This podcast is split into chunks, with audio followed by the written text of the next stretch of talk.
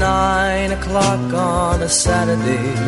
Live from Chicago, it's Saturday morning. It's the Murph and Fred Show, starring Mike Murphy, Fred Huebner, and featuring Eric Ostrowski. Now here's your host, Murph and Fred. Hey, how you doing, everybody? Saturday morning. Hope you're off to a great, great start. Fred, we got about 50 pounds to shove into the three-hour bag. Do you think we can do it? It's it's day one of Oktoberfest. How can people not have a good day? Even in Germany, they're drinking their big beers. So uh, today's a perfect day. Well, let's just ignore some of the sports with the Bears struggling and uh, the Cubs. Ooh, I don't know what that was. Can we put your T-shirt on uh, on TV right now? Yeah, it would be nice. It's, EO11, how do we do that? Are there cameras in here? We Yeah. can... Uh, it's my Oktoberfest buckle down, uh, buckle down brewing Oktoberfest shirt from two years ago. So they've got their Oktoberfest today. I'll be heading out there afterwards. the guy looks a little like you. Uh, He he's does. got the lead, lead the leader The Lederhosen, yes. and he's uh, tipping his uh, He's hat. doffing his hat probably to a, to a young Fraulein who gave him a beer. He's got his uh, cigar in his mouth. Yeah, I've gone away from that, but I, may, I may have to start. After what's been going on lately, I may have to start. Here's a busy day lined up just for you. Steve Silverman, NFL Bears expert, 930 from Forbes.com. Everybody knows the Silverman. Ah, Sylvie's been doing this for years. He's the original Sylvie. Yes, he is. No Je- matter no matter what Mark says. Jesse Rogers. Ah, the little guy, he's been there. He's seen it all. He'll tell us about it from Wrigley Field. Dan Wiederer, which is a fun name to say. I like to say it real fast. Dan Wiederer. There you go. Yeah, Tribune Bears guy. He'll be checking in around 11 o'clock. So we are jammed for you. A quick look at what happened yesterday, as Fred, uh, you were alluding Yeah. to. Let's start with the good news. Uh, Well, the White Sox White won Sox. ten to one. Thank goodness they played a pit. The uh, you know they played basically the American League Central's version of the Pittsburgh Pirates. Mm, yeah. They played the Detroit Tigers. The White Sox against the Tigers this Yep, year. yep. They're hitting 335, 386, 528 with 20 homers and 88 RBIs. They win 10 to one.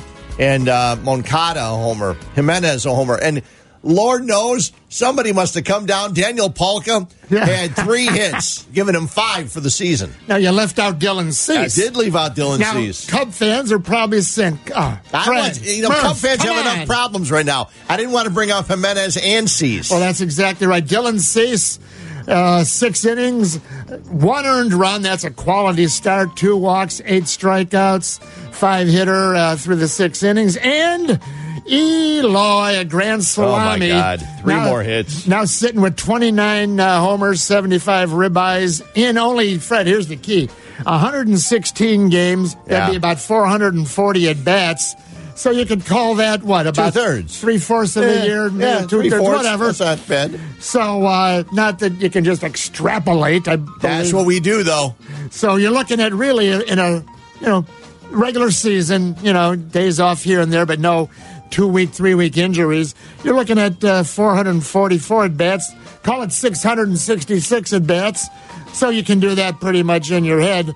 Looking at about a 45 home run a year and uh, well over 100 RBIs. Yeah. he is in the running for rookie of the year. And I think he may have as many. He may have more. Yeah. I'm pretty sure he does have more opposite field home runs. Yeah. His power seems to be center and right. Obviously, he can pull the ball, Yeah. but he can go to center. He can go to right. He just stuck the bat out and hit a home run yesterday. That's what's nice in Detroit. You got 330 down the line, bases loaded, grand slam. Well, tell Nick Castellanos that because uh, he hit all the. See, he's He was going to right center. Well, he's an up the middle guy. Yeah. You know, the more you watch Castellanos, and uh, we'll we'll get back to the meat and potatoes here, but the more you watch this guy, you understand why he's so good. When I saw him the other day come around home plate and score a run and Yeah. skip to the dugout, I said, none of the other Cubs are skipping. You should all be skipping, and maybe you get the you know the Nick Castellanos excitement going. You know, they're not going to sign him.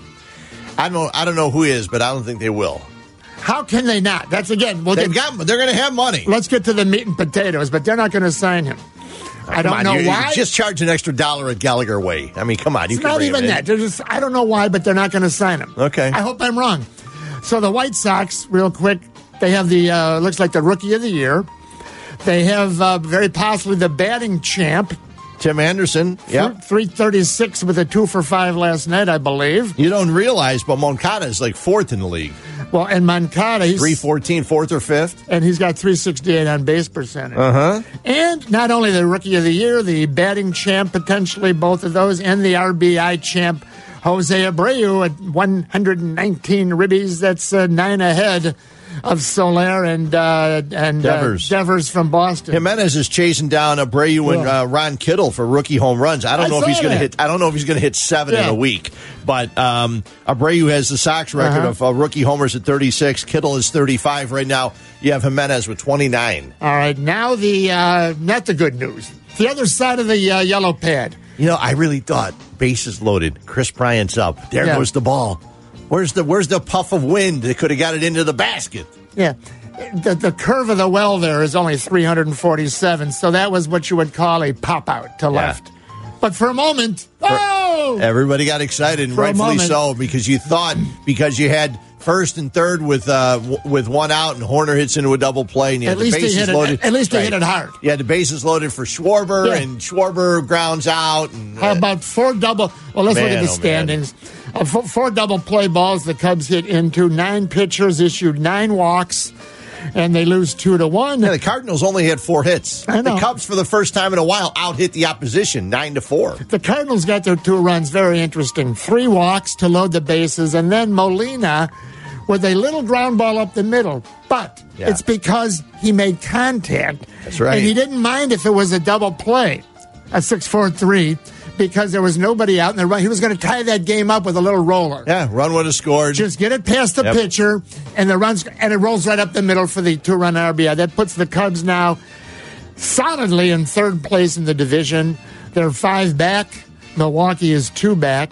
And well, don't worry, Murph got the wild card. well, no, you don't. Washington, with the one-game lead over Milwaukee, is in the second slot, and the Cubs now two games back of uh, Milwaukee in the. So they're entrenched firmly in the third Yeah. hole in both wild card and Central. Two games behind Milwaukee uh, in both of those. the, the one advantage about this is the Nationals play. The Nationals have a five game series, I want to say, with the Phillies, followed by Yeah. they close it out with the Indians. you know what? All that means nothing. I've learned. Well, you got to hope. it's- well, no, no, you got to yeah. hope till the end. But uh, the Indians still want. I mean, the Indians still have that opportunity.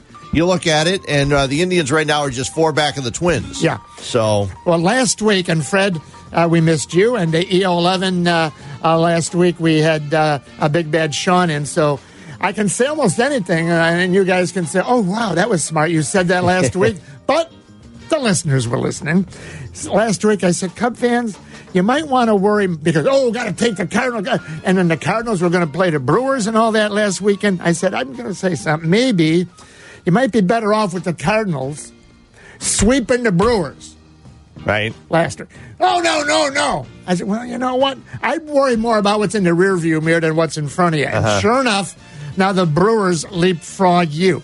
So I'm just going to make this. You know, I don't.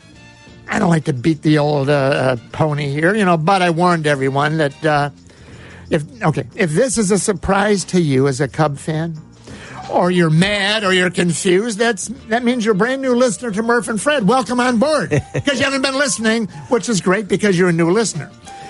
I've learned people hate it when you go, "I told you so," so I Yeah. don't say the "I told you so" anymore. Uh-huh. You're a new listener if you're surprised or mad or confused about what's.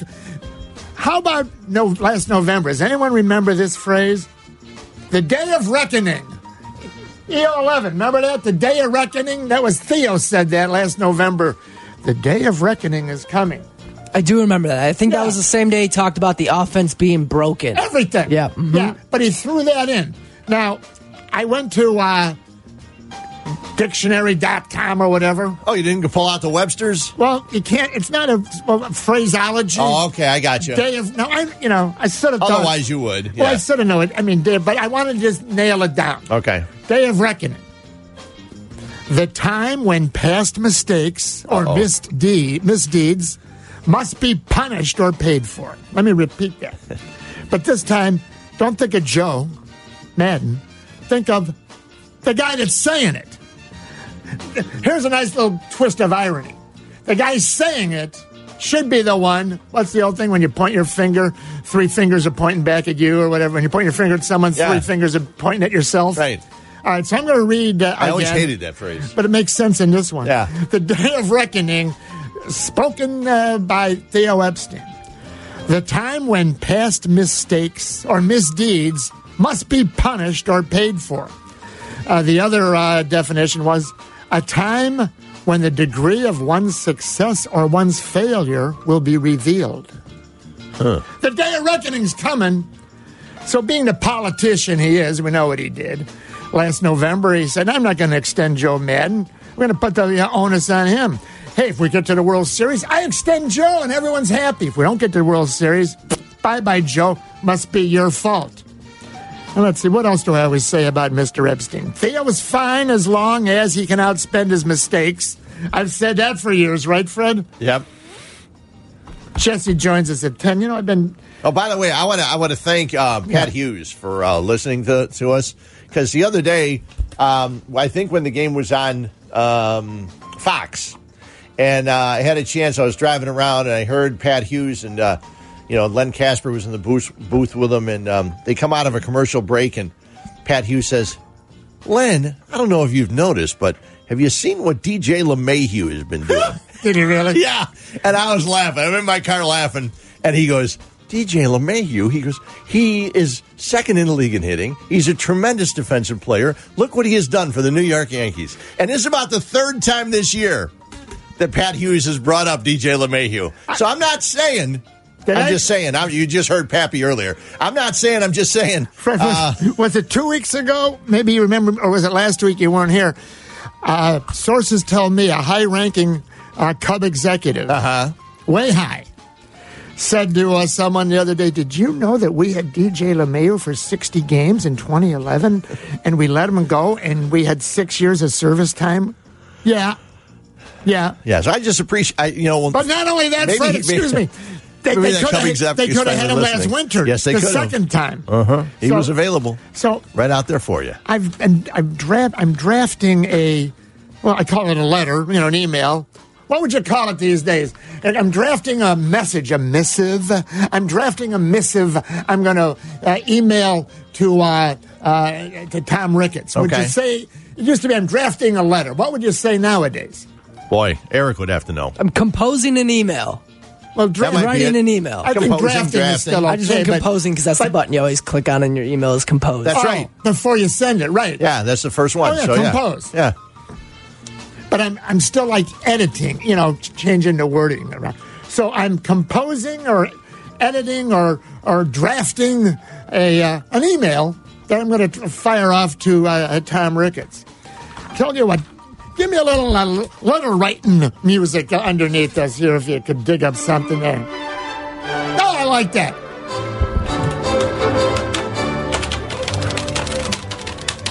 this idea of of Windows has, Whoop. has clouded our minds. Chuck Passon. I didn't know if he hit the keyboard, he comes on. That's amazing. I amazing. think you might have rattled the mouse. You messed with the mouse. no, no, no. We, we've learned I never know we're at that. Disney. You don't mess with the mouse.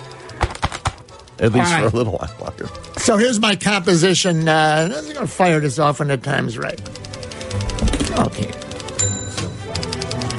Uh, here we go. So again, uh, uh, dear, uh, dear Tom, LeMahieu Soler Jimenez, I better not hear Theo is hiring his next hitting coach. Uh, uh, excuse me. We're supposed to draft, uh, develop talent. Uh, Epstein said that eight uh, years ago. I guess McLeod did not get the notice that we're supposed to develop uh, talent, but yet McLeod gets raises and a new title. It's a farce. Soler leaves here, and look what Kansas City's done to him. They made him one of the best hitters in the game. Yep. Tom, go back and ask any of your Red Sox uh, connections about these names and who signed them to horrible bust out contracts in Boston. Here's the names JD Drew, Lugo, Cameron, Jenks, Crawford, Lackey, Matsuzaka, Renteria. All signed as free agents of Bustola in Boston. Here, short list. I'm just composing, this, Fred. Edwin Jackson, Scott Baker, look it up, Heyward, Morrow. And who's not taking accountability? This team is going to tumble with no farm system. No center fielder all year, no second baseman all year. How you going to win? No closer the first two months, Tom. Someone will be accountable, right? The day of reckoning's coming, right? The wrong guy is being blamed. They're blaming Joe Maddon. Hap, Almora, Bote. That's a sign we have no clue how to draft or develop. Quintana for Ceason Jimenez. I did this before yesterday's game, by Uh-huh. the way. Quintana, a joke. He's soft, waiting for bad, things to go bad. We need offense. And to not attempt to bring back next year Nick Castellanos will be another problem. He's fit like a glove out there. I thought I was done, but then I got on a roll. Okay. Let the record show. th- There was no martinis involved in this when I wrote it. Okay. It was not drinking right. No. I'll be drinking later. No beef eater involved in the composition of this draft. Uh huh.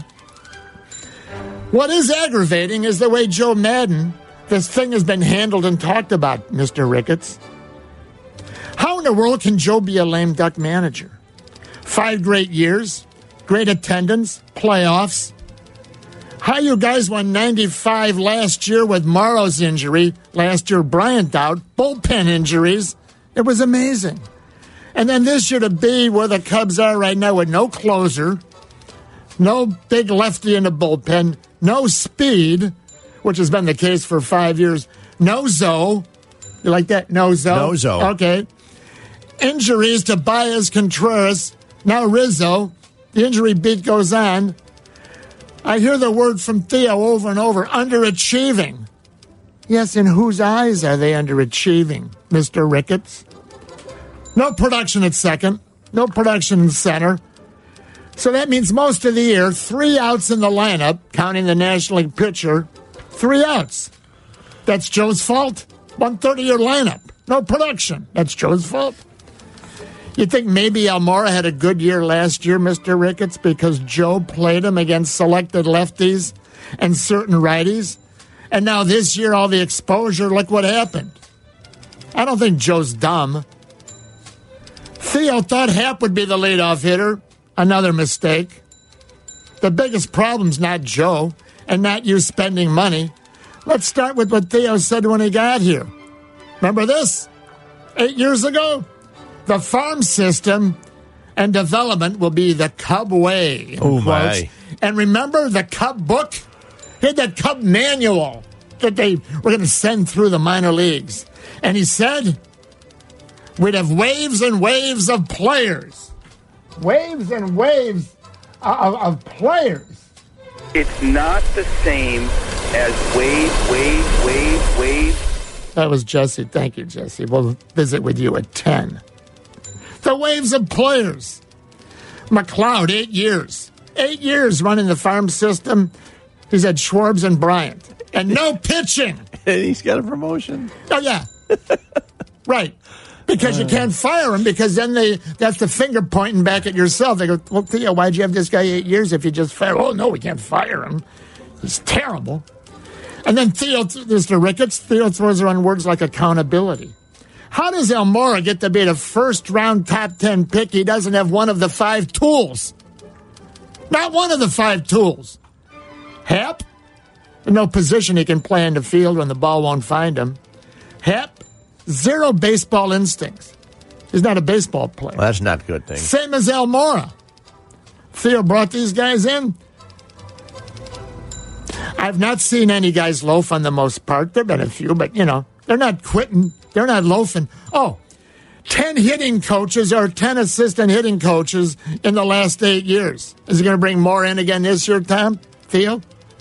That's a lot of hitting coaches and assistants. You could ask most Cub fans; they would have no idea who the hitting coach I is. couldn't. I had to look them up, and the Uh-huh. assistants. They, Everybody got a job. A lot of them were the Boston guys. Yeah, Remember that Greek god of uh, walks? What was his name? I see him right there in front of The- me. the Kevin Youkilis. Yes. Yeah. He even was an assistant hitting coach. He showed he showed you how to stand there with the bat on your shoulder. So guys haven't been loafing, maybe one or here or there, but they're playing to their true abilities. How does Bote, Mr. Ricketts, get a five year deal when he played well until the book came in on him that he can't hit high fastballs? Theo signed Edwin Jackson. Eight other teams didn't want him anymore. DJ LeMahieu, yada, yada. The stiff Heyward got $185,000. He's a nice guy, but he can't play more than one week or two. He gets hot. You know, Mr. Ricketts, he had a 6.6 war. That's why they brought him in. They look at the war numbers, they don't look at the player. Oh, the. Uh, do me a favor if you have a minute, please. EO11. If you can pull up Jason Heyward's war, the, his final year with the, before the Cubs, St. Louis in uh, 2015. I thought it was 6.6. I got to nail this down before I mail this. But then I'd also, if you have a minute, EO, You gonna snail mail? You gonna throw a stamp on it? maybe. Okay. You know, people do open those and they read them first because they don't get any. EO also, if you could add up Jason Heyward's war with the Cubs in 16, 17, 18, and 19, I want to see how it compares to the war from the last year at St. Louis. The only year at St. Louis. Well, yeah, Yeah. the 6.6 Right. uh, on the contract walk year. It was 6.6 in uh, one his last year in St. Louis. Let All me do the math. Now, now that's quick. good. That's very good, right? Yeah, that's a very good Oh, season. yeah, yeah. Mm-hmm. You know, if you're a numbers guy. Four years with the Cubs. I wonder if he's even had. He's not. 6.3 is his war in the last four years with the Stop Cubs. it! Yep. I didn't know that. I was just guessing it was going to be like maybe 10 or 8. War. No, what is it good 6.3. for? It's, it's good for 185 million if Yeah, you're apparently. Heyward. Apparently. Thank you, EO. Give me that again. He was 6.6. 6.6. in 2015 when Theo gave him 1. Point, 185 million, and now four years with the Cubs, he's what? 6.3 is his war.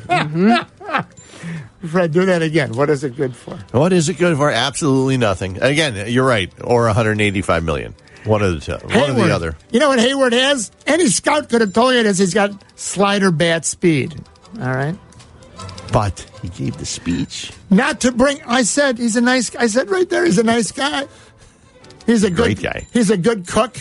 You know, he's a good dancer. Eric Every- Ostrowski's a great guy, and to be honest with you, I think I might ra- I might rather have him in center field for me. He might have a 6.0 war over about 10 years there.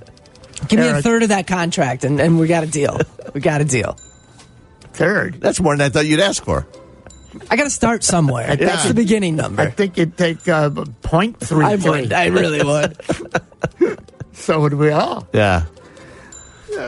not to bring here. I'm just I'm wrapping this up. My uh, c- composing a draft to email and uh, not to bring Maddon back would be a farce. Now, if these players like him and they're not quitting on him, and he's not back, Mister Ricketts, these guys that you do want to save still might bolt after 21, and with no farm system. Think about the problem you're going to have on your hands. If you don't want to pay Joe a reasonable amount and think you can bring in a puppet to run the dugout, well, I'd think again. You can give Theo ten million a year and Hoyer and McLeod whatever you're giving them, but the guy in the dugout is the glue. Maddon not coming back. Your five-year window will slam shut, and the ratings for your new marquee network. Well, I'm going to send that off. I think I'm going to do both, Fred. Email it and snail it. Okay. Is that the word? Yeah, Sna- snail mail. No, no, I thought just snail it. Oh, okay. Like mail, like you got on, like your nose is snail it.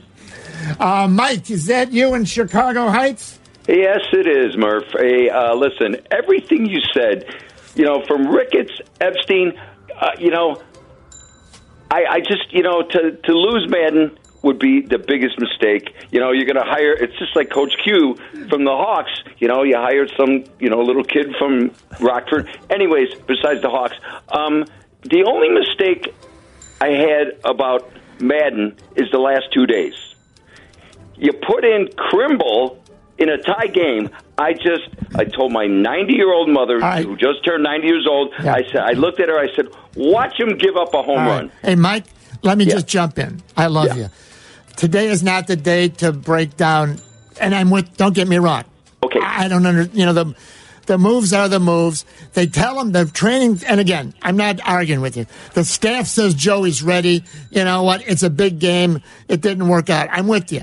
Today is not the day to look at you know what happened in the seventh inning three days ago. I love you, don't so I hope you see where I'm going. But it's the bigger picture. You know what? They didn't have a closer all year. They didn't have a leadoff guy for four, three years now. So I'm with you, but I hope you understand. I'm not trying to you know interrupt you or throw you up, but. You know, That's that- okay. That's the Can least I- of the least of our the least of our worries are are what Joe did in the uh, ninth in the tenth inning No, the other day. I agree. I Okay, agree, and. I want to keep them Yeah. uh, real quick. You know, I just think you needed a closer. You didn't get one. You needed, you know, you got Bote. He's a bust. You know, Ian Happ cannot. Every time he comes up, I see a strikeout. Right, you know, so what are you saying? that Epstein Yes. and Ricketts, Right. They That's is top the from day- the top, the day and they don't care because they're making money. Well, I, no, no, no. That's easy for you and me to say. I don't want to say they don't care. Uh, Well, they do. I'm sorry. I agree. all right. Hey, Mike, phone again. Always good to hear from you, Thanks, buddy. Mike. All right. You got it, man. From Bye. the Heights, from the Chicago Heights. Real quick before we go to some Bears talk, Jesse at the top of the hour. Orland Park, is that Alfonso Soriano or is it just Alfonso? It's neither. It's I mean, because right now I am one of the biggest frustrated fans, like all of you guys. Uh, it, bottom line is this: we have a fundamental flaw. Yes. I don't know if there's a stat cast that can show how many strikes, how many fastballs we take right down the middle. Hold that and the thought. opposite. Hold that thought. There, hold on, Alfonso. There is a stat. It's called contact rate. Right. And the Cubs are 30th. in all of baseball. You know how many teams there are in, in baseball, Alfonso? 30. Uh, 30? I believe 30. They're 30th So, in contact I- rate. So here's the here's the Yeah, thing, though, yeah. right? It's an easy fix, Yeah. and look at what Castellanos is doing. Yeah. You see it and you hit it. Right. What is like? What am I missing here? Yeah. What this this is goes back to little league. You're told if you get your pitch, Right. you swing. Why are we taking pitches right down the middle? Because they look, they Theo, they look at the metrics and the pay, and the on base and the slugging Launch and, angle. and the launch angle, and the R war and all that stuff, and they don't watch the game and realize seven out of the nine guys, whatever in the batting order, are swing and miss guys. You only got two that make. Well, you got three. Zobrist makes contact, Castellanos makes contact, and the new guy Hoerner makes contact, and that's it. Got to jump out. Call again, Alfonso. Bears next. Jesse at ten. Murph and Fred, ESPN one thousand. Murph and Fred, hope you're having a great Saturday. 9 till noon. Back on the Cubs beat with Jesse in a few minutes. One minute away from Steve Silverman talking Bears. Let's bring in uh, EO11, Eric Ostrowski, the Murph and Fred Fan Focus Group Twitter poll. Uh, number one, let's get the results from this right away, Fred. How many NFL games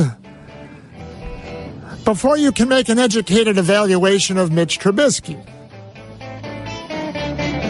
All right, here's your uh, multiple choice 28 games, that would be right now.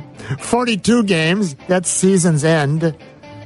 And 58 games, that would be the end of 2020.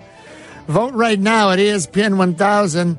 Let's bring in Steve Silverman. Find out then what the fans have voted. Maybe Steve wants to vote.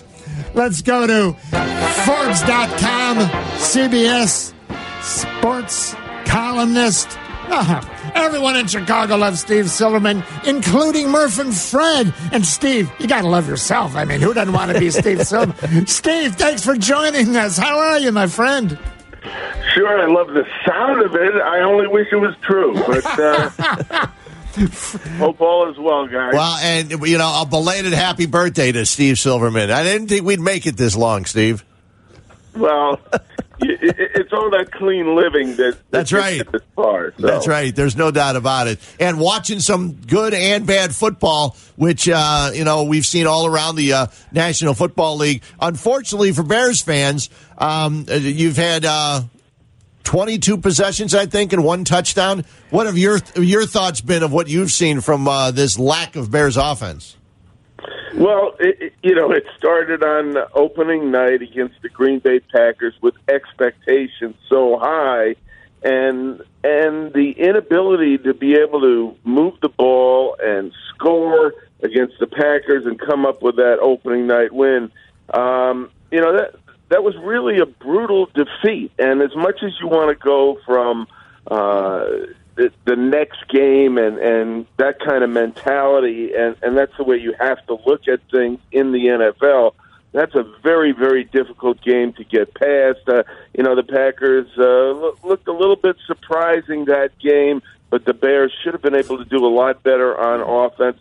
They know it, and it's not a matter of know, oh, we'll do better the next game. It's a matter of kind of understanding why, and there are big problems on that offense. And uh, it, I think it, most of it stems from the confidence level of the young quarterback. In fact, uh, let's take a, bring in Eric Ostrowski, uh, EO11. One of our Twitter polls in action for the last few hours right now, Steve, is uh, a pretty simple multiple choice. Let's see what the fans said. How many NFL games before you can make an educated evaluation of Mitch Trubisky? All right, 28 games. That would be right now. 42 games. That would be the end of this season, or 58 games. That's the end of the 2020 season. Uh, before we bring in EO 11, Fred, what do you think that, not your vote, Fred, what do you think the fans might have said? And then, Steve, what do you think the fans might have said? I, I, I think the fans probably would have said by now already. So 28 Yeah. games uh, uh, would be the right amount to make an educated evaluation. That's what I think the fans would say. said. Right. Um, let's go right to EO 11 first. Eric, what did the fans say? Um, with only 5% of the vote is uh, 58 games, so the end of 2020. 38% of the vote is 28 games or now. And then the most with 57% is 42 games or at the end of this season. So the fans say, let's wait till the end of the season, 42 games. Steve, it's a general question, and you know, I, I hate to you know say, well, because every situation's different, different teams, different plans. When do we want to you know get better? When's our window? But well, what would you say in general, or did you want to vote uh, that it's time now, end of the year, or the end of next year to make that evaluation? Well, things have changed so much in the NFL. Uh, young quarterbacks start playing in their rookie year now, and much as expected right in the beginning. So I would say, you know, that where we are right now, you have a pretty good idea uh, of what you have at quarterback. Um, with the, you know, with with with an opportunity to get better over the next few weeks. But what you see right now is what you get, and uh, uh, it, you know it's kind of an indictment on where Mitch Trubisky stands at this moment. It could get a little better, but I don't think you have a great one here. Let me ask you a question, Steve. You look at it, and one of the things the Bears didn't have for a long time is they didn't have weapons. Now the Bears have uh, David Montgomery, Tarik Cohen. They have Cordarrelle Patterson. They showed what he could do in that 46 yard run. They have receivers in, in Robinson and Gabriel, and they have Anthony Miller, who only has two targets in a couple of games. Can there be a situation where the uh, game, the play caller, this case Matt Nagy, have too many weapons and trying to do too much as opposed to just focusing on certain individuals and running a better offense that way? Right. I think, you know, once you can establish two or three good plays that that work for you, that you have confidence in in all the key parties on on, on the field making the plays, you know, that's when you can start to add and make things a bit more complex the way the Philadelphia Eagles do, the way the Kansas City Chiefs do. Uh, but I don't think you, you know, if you go into it that way, and you raise a good point, Fred, if you go into it that way right from the start, and you don't have any plays that you're really confident in, Right. um, how can you feel really good about yourself? And the more time that goes by, uh, the less confidence you can have. Now, certainly this week against the Washington Redskins, you have an offense in the Bears that should be able to do well against Washington's defense, which is really weak up front. They have some strength at the back end, but they are weak up front, and you should be able to run the ball and give your quarterback enough time. Now, you know, Mitch Trubisky with enough time is not necessarily a great thing. Mitch Trubisky on the run, that's Yeah. the guy who's made some plays. Steve Silverman, couple nice, uh, couple minutes. Uh, thank you, Steve, for coming on. Not X's and O's too deeply because some fans go, I don't, know. but one stat that stands out: play action. And I think most fans know what that is. The play is you fake a run play, and then the action is you throw a pass. And we had Dan Jiggetts on uh, last week. Fred was away, and Dan is the offensive lineman for so many years with the Bears. He said, you know what? When you're on the offensive line, he says, if they know you're passing, passing, passing, I'm back on my heels. They got their ears pinned back coming at you. But the play action slows them down. The offensive line, it, it, it freezes the line back. I mean, everyone knows. Here are the numbers. 121 plays the Bears have run from offense in two games. 10 out of 121 were where they did what they called play action. Do you think that number is average for the league? Is it too low, too high for this particular scheme? Or is every scheme different, every play different, and it's hard to just look at this number raw? Well, you have to have a very, you have to have a decent running game for play action passing to work. It's not enough uh, just to, you know, do use play action if your running game is a disaster. And I'm not saying it is a disaster for Mm. the Bears, and especially with the young running back David Montgomery, who's supposed to be such a key guy when it comes to yardage after contact. I haven't really seen it so far this year. But, but uh, he, you know, he made his case in college, and I think he should be better. Once you get your running game going, that's when play action passing works, as hmm. you know Hank Stram put into play so many decades ago.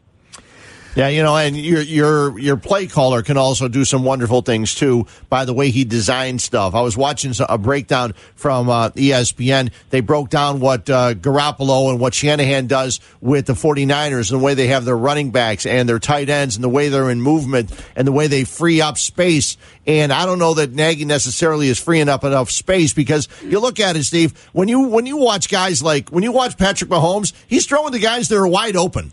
And I don't see all those wide open receivers. I know everybody says Mitch is missing wide open guys. Not nearly as many as Kansas City and Philadelphia seem to get. No, the, you know the Chiefs. Uh, uh, they seem to have players who are wide open nearly every pass play, and I can it certainly recall some in these past two games where the Bears had open receivers, and Mitch just overthrew badly, five yards, six yards over the head of the receiver. Um, uh, Taylor Gabriel Right. being one of them, and uh, you know, and it's painful when you see that. Um, but but the other teams are exceptional at getting their receivers wide open, almost like a college game. Right. And uh, you know, I don't think the Bears. I, I don't think you can expect that of any team really going in. But you have to take advantage when you get it, and you haven't. And you know, the the quarterback situation in this week's matchup against Washington. You know, everyone expects the Bears to really right themselves here. Well, Mitch has not thrown a touchdown pass yet.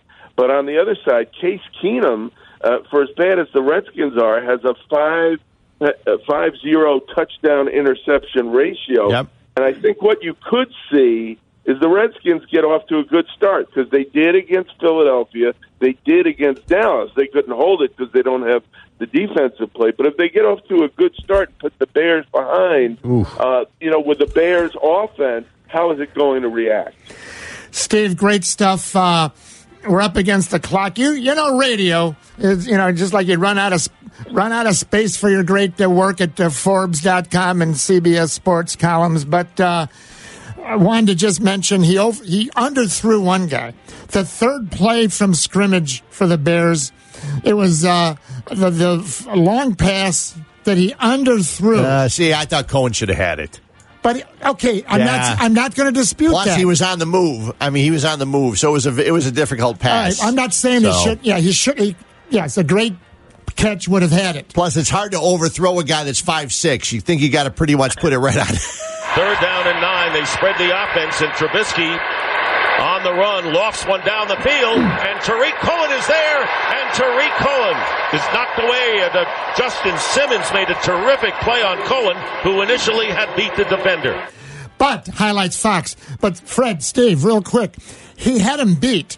Now they've been three years together. Trubisky and Cohen with the same draft class, 2017. Does Trubisky not know how fast he is? If he'd have just lofted it 10 yards farther, it'd have been a, a, a touchdown pass. Fred, Steve? One, one, one word accuracy. That's what he has Yeah. to have. That's what is unproven to this point. And, and maybe we're being by, kind by saying hmm. unproven. It may not be a factor hmm. in his game, and it has to develop right away. Steve, great job. Keep up the good work at uh, Forbes.com, uh, CBS Sports. Uh, and we always love a few minutes of your busy Saturday. Thanks, my friend. Thanks, Steve. All right. Thanks for having me, guys. Talk to you soon. Take care. Steve Silverman, Murph, and Fred, a few minutes away from Jesse Rogers. Now, it's a gorgeous day. Eh, a little rain here and there, but if you're driving around, you say, you know what, I need a new car. Perfect place to stop in today on this Saturday. Fields, Chrysler, Dodge, Jeep, Ram in Glenview. They're waiting for you. Some auto dealerships they advertise false prices. They get you to come on in, not at Fields. All of their advertised prices are real and don't change when you go into the dealership because at Fields, they want to earn your business. They're waiting for you. Go on in. They'll never mislead you to get you in. Go to Fields, Chrysler, Dodge, Jeep, Ram, in Glenview, or visit them at fieldcjd.com. Want to send out a quick message right now. Anyone that knows Pat Foley, Blackhawks, oh my, Pat Foley, tell him to turn on ESPN 1000 when we come back. We're going to talk about Pat Foley, and I want Pat hopefully to be listening. If you live up there in the north suburbs or you know Pat, Pat, Pat Murph and Fred say turn on ESPN 1000. Back in a flash from ESPN 1000.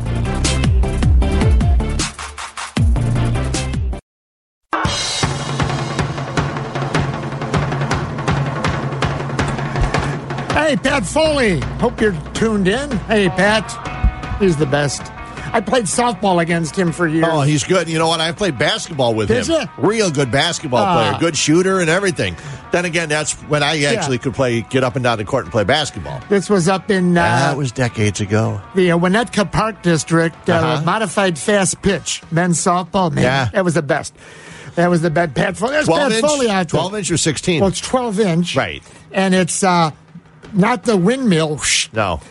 But it's not lob.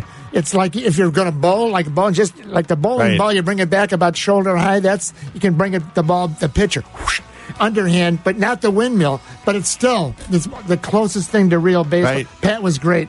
Uh, Ron Santo Jr., my buddy, he was out there. And uh, anyway, so maybe Pat's listening right now. Here's why Pat was the seventh inning stretch guy. He always wears the hairy glasses. He did. Always does. He was great. Yep. But then he did some of the, uh, you know, banter, the back and forth, the yap yap, the interaction with uh, uh, Len and uh, Jim Deshaies. And here's what here's what came down. Now I'm going to play this quick. Here's Pat Foley yesterday, and uh, and that was ABC Seven. Do you guys trust the box?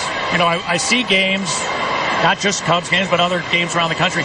They've all got the box, but a six foot four guy comes up there. It looks like it's the same box for a five foot ten guy. I think it's calibrated to different strike zones, and it's what all MLB broadcasts use. All right, stop the tape. Now, God love the TV guys, all right? And I don't know if they feel obligated to MLB to cover. Uh-huh. But, but Pat Foley was exactly 100% correct. And I felt bad for you, Pat. That's why I just played that. Because you sort of uh, were uh, put in your place uh, politely, you know, professionally, and but you you were right. Uh, the box you see is the same box on TV, K Zone, whatever you want to call it, Fred, for the you know uh, Aaron Judge or uh, Altuve. Yeah, the only thing is, Len Kasper sounded really um, definite in his explanation. I know, So, but it's not. maybe it's maybe it is, and they haven't told us all. Well- but maybe they told Len. Within a couple years ago, unless things have changed, I talked to a guy. I just met him. Yeah. I don't know, and he worked in the truck. The director's truck, camera two, camera four, with all the like, Right. screens and everything. And I asked him. He says, "Oh no, no, it's the same. It's the same square for everybody." Okay. So you, you know, we got the tall guy, the short guy, and I felt bad for Pat Foley because Pat, yes, you were correct. Do you guys trust the box? You know, I, I see games, not just Cubs games, but other games around the country. They've all got the box, but a six foot four guy comes up there. It looks like it's the same box for a five foot ten guy. I think it's calibrated to different strike zones, and it's what all MLB broadcasts use. Thanks, ABC Seven, Murph and Fred. Jesse next. Back in a flash. From downtown Chicago on State Street, that great street. We are live from the First Midwest Bank Studios. This is WMVP Chicago.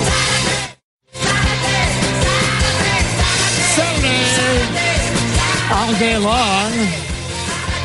Hope you're having a great day. Murph and Fred, hour number two. Fred, you know, we're only one minute away from uh, someone. You know who that is? Our guy, Jesse. One minute away from Jesse Rogers. Let's see here. Cub lineups are in. Uh, Fred, really, what, the same as the director? Yeah, Rizzo's there. Same as After yesterday. getting pulled early yesterday. Yeah. Then having All right. Zobrist in his spot. About the same as well. yesterday. About the Yeah. same as yesterday. Uh, Let's Caratini, Hoerner. Yep. Well, hey, let's not delay. It's the little guy. It's Jesse Rogers. He's at the park.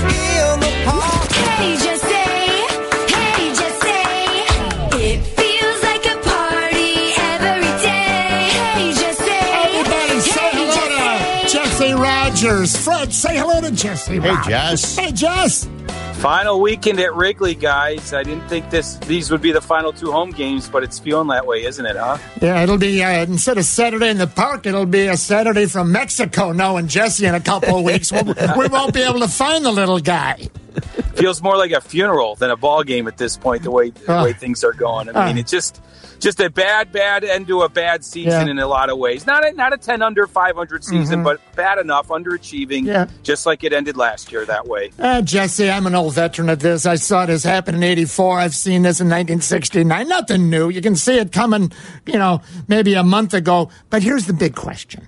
So when the White Sox hired Joe Maddon as manager this winter, is Maddon's post, like you keep saying, oh, it'll be there forever, Murph.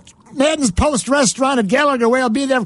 So if he's managing the White Sox, will it still be Maddon's Post at Wrigley Field? As far as I know, it will be. I had this conver- I actually had this conversation with him at uh, mid-season, Uh-huh. and I said, I approached him. I said, I know this is kind of a delicate topic, but you're opening a restaurant two months before the end of a contract. Um, what? How's that going to work? And he said, My hope is, long after I'm out of here, this restaurant is is is uh, living on its own merits, sur- sur- surviving success, Uh-huh. having success on its own merits. And he was very hopeful that would be five years from now that he'd be moving on to Yeah. uh, retirement. But um, it could be in the in the next few weeks. But he's he's hopeful that uh, you'll like the food enough to come back. Mark. But you didn't say even if we're you know we're, we're No, I didn't bring no, up the let me get Sox. my what if though. yeah, but Joe, what if you're managing the White Sox? Anyway, I did not. I did I not bring that up. Do, do, do we think that's a possibility? Everybody else does. I don't. But yeah, other I, people I kinda do. yeah, I kind of don't either. Mhm, I kind of don't either. I but know, yeah. stranger things have happened. Uh-huh. The fact that uh, you know Renteria went to the South Side and Joe replaced. I mean, I guess it could happen again. It just Mhm. it seems a little uh, far fetched, but you never know. I love this quote this week. Uh, we don't have it on audio, but uh, we have it in print throughout the papers. Uh, Theo Epstein was asked uh, earlier this week about the Cubs uh, leadoff slot uh, being uh, last in the majors. We've all gone over this, but not his response. The Cubs are last in the majors in the leadoff slot with a, uh, cumulative 208 batting average. No one cares about batting average, Murph. And on base of 289. Oh, that's no good. uh. Now, here's what here's what he says. Cub president Theo Epstein says, quote, this one's on me. Yeah, well, who else? This one. Well, who else could it have been on? Joe? Oh, yeah, at least he didn't blame someone else for a change. But, Jesse, that's been ongoing. We're not going to talk about that. But I want to ask you about this. There have been a lot of interesting stats going around. We covered one earlier, Fred, about Cubs' uh, worst or best Contact rate. contact rate. Yeah, they're last. So let me ask you this, Jesse. Contact rate was that was that a uh, metric that was put into uh, Ivy the computer, or you know, what no, no, they look at on base and slug and and uh, R war, whatever the our war. It, that's R, the letter R, not O U R. Jesse, the contact rate. Okay, now off the top of our heads, I've jotted. Let's make a list of thin books. Thin books cost too much, so Murph opened th- thick books are too expensive. Jesse, let's make the list here. Of Cubs hitters that, you know, you would just, with your eyes, my eyes, Fred, are contact hitters, guys that, you know, when they come up to the plate with men on, you don't expect a strikeout. You know what I mean? All right, I'll, I'll get the ball rolling. Zobrist. Uh, I would. I'd go with Rizzo for the most part. Okay. For the most Kemp. part. Kemp. Kemp. Kemp. Tony Kemp. Okay, so that's where we are right now, right? I, I, I jumped to the 20, uh, 35th man on the roster. All right. There's more, but we- that's okay. that, that's one. So we agree on Zobrist, right? I believe. Yeah. Okay. There's no doubt we agree on Zobrist. Castellanos, he usually puts the ball in play. He's an RBI. He smells RBIs. He likes to make contact. Can we agree? Would you put? can- I, I, I wouldn't put him in the category with those other guys you just mentioned. He's a chase guy too. Okay. But but compared to Schwarber and some other ones, yeah. sure, sure. All right. He makes more. He makes more contact. And Nico Hoerner too. yes. Yes. Yes. Good one, Fred. All right. So uh, that's the uh, short list. Uh, and Of the regulars, yeah. well, Do you have any other bench guys? Or do you want to go deeper? you want to go Bote? Are you going to Caratini? No, not really. Not really. No. Okay. So the bigger Definitely pic- not Happ. So the bigger picture is Can Strop, uh, can Strop swing the bat? I mean, come on. Can't run the bases. No. Do you ever notice a few times when Strop bats, he tries to put the helmet on crooked, but it, it won't work because it's firm plastic? Okay, so the bigger picture, Jesse Rogers, is being 30th in baseball in, you know, making contact. It Yeah. probably doesn't even matter, right? I mean, who cares? No, of course it matters. Ah, of course it it does matters. You matter. don't, Well, you then- don't. You don't. okay, you don't want to be thirtieth in any category. So, did, didn't the Ivy kick this out as a as a uh, metric that's important, or what?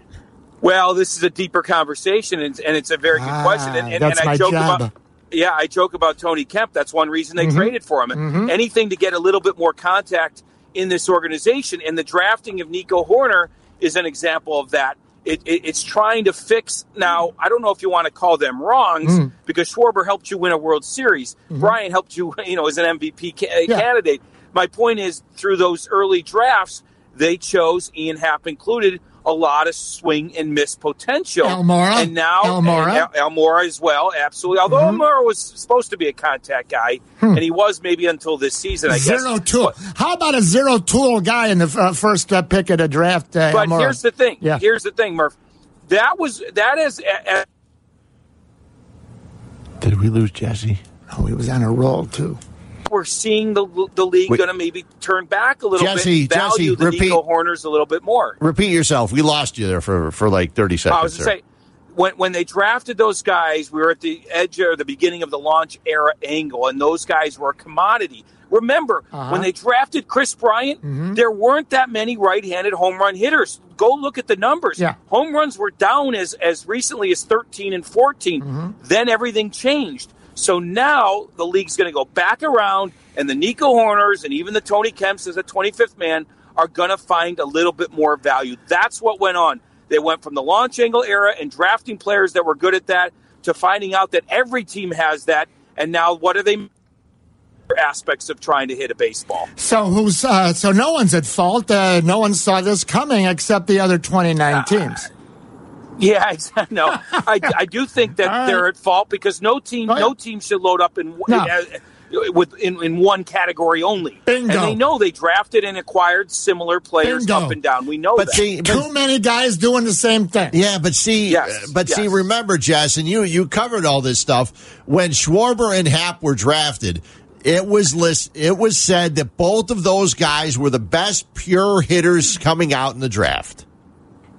Well, I don't know about that. I mean, I- Theo loved Schwarber and he loved his eye, and I- I, don't think he thought he'd have as much swing and miss. Uh, Happ wasn't considered the best pure hitter I anywhere. kind of thought he was in the draft. No, I don't think so. Let's, Okay. just, let's, slugger. just, let's just say this about Schwarber. He is very valuable as the seventh hitter on a good team that has guys on base making contact. You can have one or two, maybe three swing and miss, home run or nothing guys. You can have a whole lineup with them. That's the key. Yeah, no, I agree with you. And if the, everyone's healthy, Schwarber is perfect in this lineup in the six or seven hole. Right. You're right. Like take take the Astros lineup. Like he'd be perfect in the Mhm. lower part of that lineup. You know.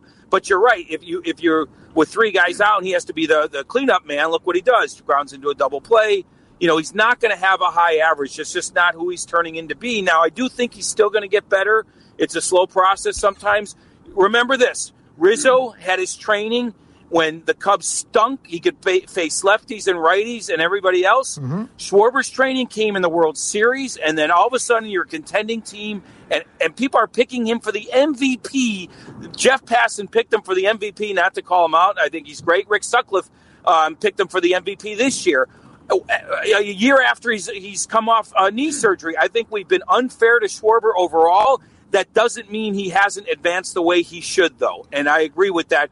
He's been a little bit too stubborn in his process here, um, but he's had to develop under a microscope where guys like Rizzo didn't have did not have to do that. Right. I think that's important to remember. No, no, Schwarber, if you use him properly, see, he should bat seven. That's me. I know you say six, Jesse. Whatever. Six and a half. There is no such slot in the line batting order. But, you know, instead of Heyward batting seven today, Schwarber doesn't sound so bad. All right, roster construction, and we know where that finger points to. That's the front office. That's Theo. Now, another one. Now, this is sort of under the radar, but I think Cub fans, baseball fans are ready for this. There's a base running stat Oh my! where the Cubs are again 30th. Two Oh, more I'm times yesterday, this. right? I'm all over this. Yeah. How many how many teams are there again? 30. 30. That would be last.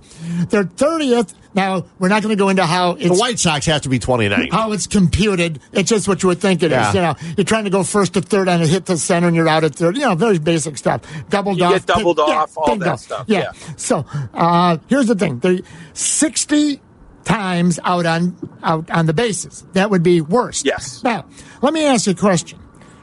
And then I heard one of the TV guys say, well, but you know, they do advance a lot from first to third. Oh, know, that's a bunch of well, bunk. I know, no, I know that. That's why we just wanted to pass on that. Not Jeff pass on. We just wanted to pass on that. But Jesse, Fred, you know what they say about this? You know, your your 27 outs are the most valuable thing you own. I agree. Yeah. It's very, and then, how come they don't steal bases? Because they've learned. And Jesse, Fred, it's either 75%, some say you got to be successful 80% of the time stealing the base to make it worthwhile. In other words, advancing a base, uh, but then if you're out more than 20% of the time, that offsets it and makes it worse. So let's use that 80%. Now that means if you have 60 guys out on base, you got to have 240 advance. In other words, 80%, 20% ratio, correct? If you got 60 okay. outs, you got it because that'd be. I got into this because I didn't want to take math Well, or science. no, science. that's why. I just did it. okay, good. Yeah, Lyons Township High School, LaGrange. Certainly not SIU Carbondale. so, Jesse, have they advanced? One joint for you. two Eighty for me. percent. What kind of joint is this I'm in, Jesse? Two hundred and forty advances. You know, first to third, Right. To offset even equally the sixty out on the bases. Two hundred. There's one hundred and sixty games. That means you got to have one and a half roughly advances per game to offset the sixty. Because the TV guy go, but they advance a lot. Do, do you see? You see in almost every game in person or on TV. Two hundred and forty advances. They advance one and a half times per game. No, I don't think so. No, I don't know. No. Maybe they do. Maybe they don't. It seems like a Maybe lot. they do, but but but let me tell you, every team advances first to third on base hits to right field. The Cubs are not special. Mm-hmm. Sure. they do it a little bit more because they are a good opposite field hitting team. So when Baez goes to right and Bryant's on first, yes, he goes to third. Whoopee, let's throw a party. That doesn't offset making the outs they've made on the base pass. And um, Let's I'm sorry, that goes directly. It's just that, that goes directly party. back to that that goes directly back to the manager. I mean, uh, there's no other way to put it. People say, uh, the man, "What can the manager do?" He can bench a guy. He can tell his team. He Wait can close minute, the door and on, say, hold "Stop! on. Stop taking, trying to take these extra Wait bases." now. Okay, okay. This is a home run. There's a home run happy league. Why are we making outs on the bases What when is- we might hit a three run homer? What is Cap I'm say? adamant about this. Hold on, Sparkles. Now, Yeah. you're, so you're blaming Joe for the 60 out on base when you got guys like Happ and Almora with zero baseball instincts. I don't care. That's then why do we have coaches or a manager? Oh, you got to be kidding Exactly. me. No, no, no, you got to no. be kidding me. No, no. Exactly. If you're not gotta- going to point to a gotta coach or a manager, then what are they Hold doing on. there? You got to learn at Northbrook Little League.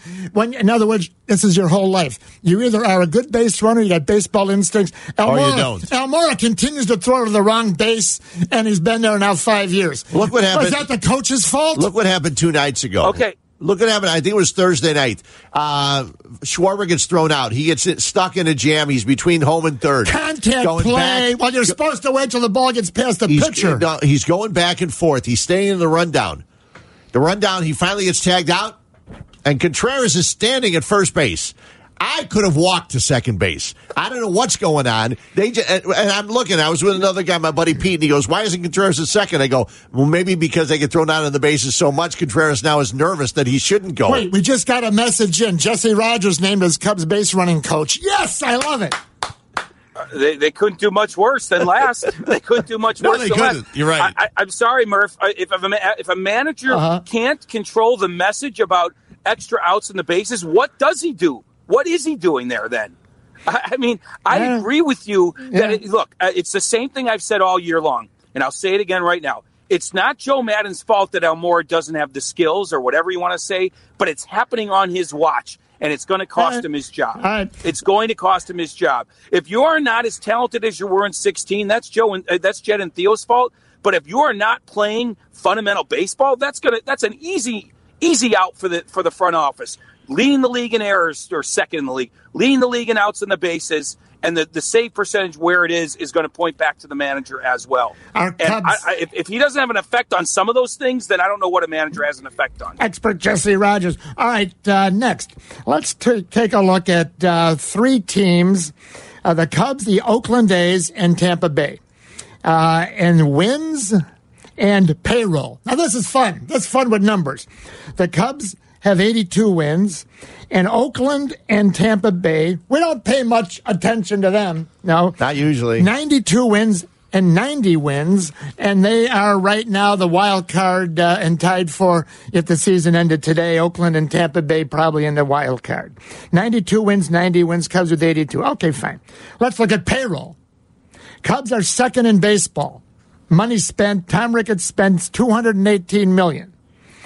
Oakland and Tampa Bay. Oakland's What, 20 29 and 30? 25th and 30th. Okay. All right. So Oakland has spent 93 million and they have 92. Tampa Bay is 30th with 63 million, 90. I know a different. Okay. They've been, you know, um, uh, building. They had to tear down. There's, you know, a lot of variables. Don't get me wrong. I understand that. All I'm saying is if I'm the owner of the team and, and, and someone shows me this, I go, what? 218 million and these other teams with uh, 93 Jesse, it's a broad generalization, but it still is something that in the big picture, the day of reckoning will be coming. And I guess the day of reckoning, as Theo said in November, is Joe Maddon, right?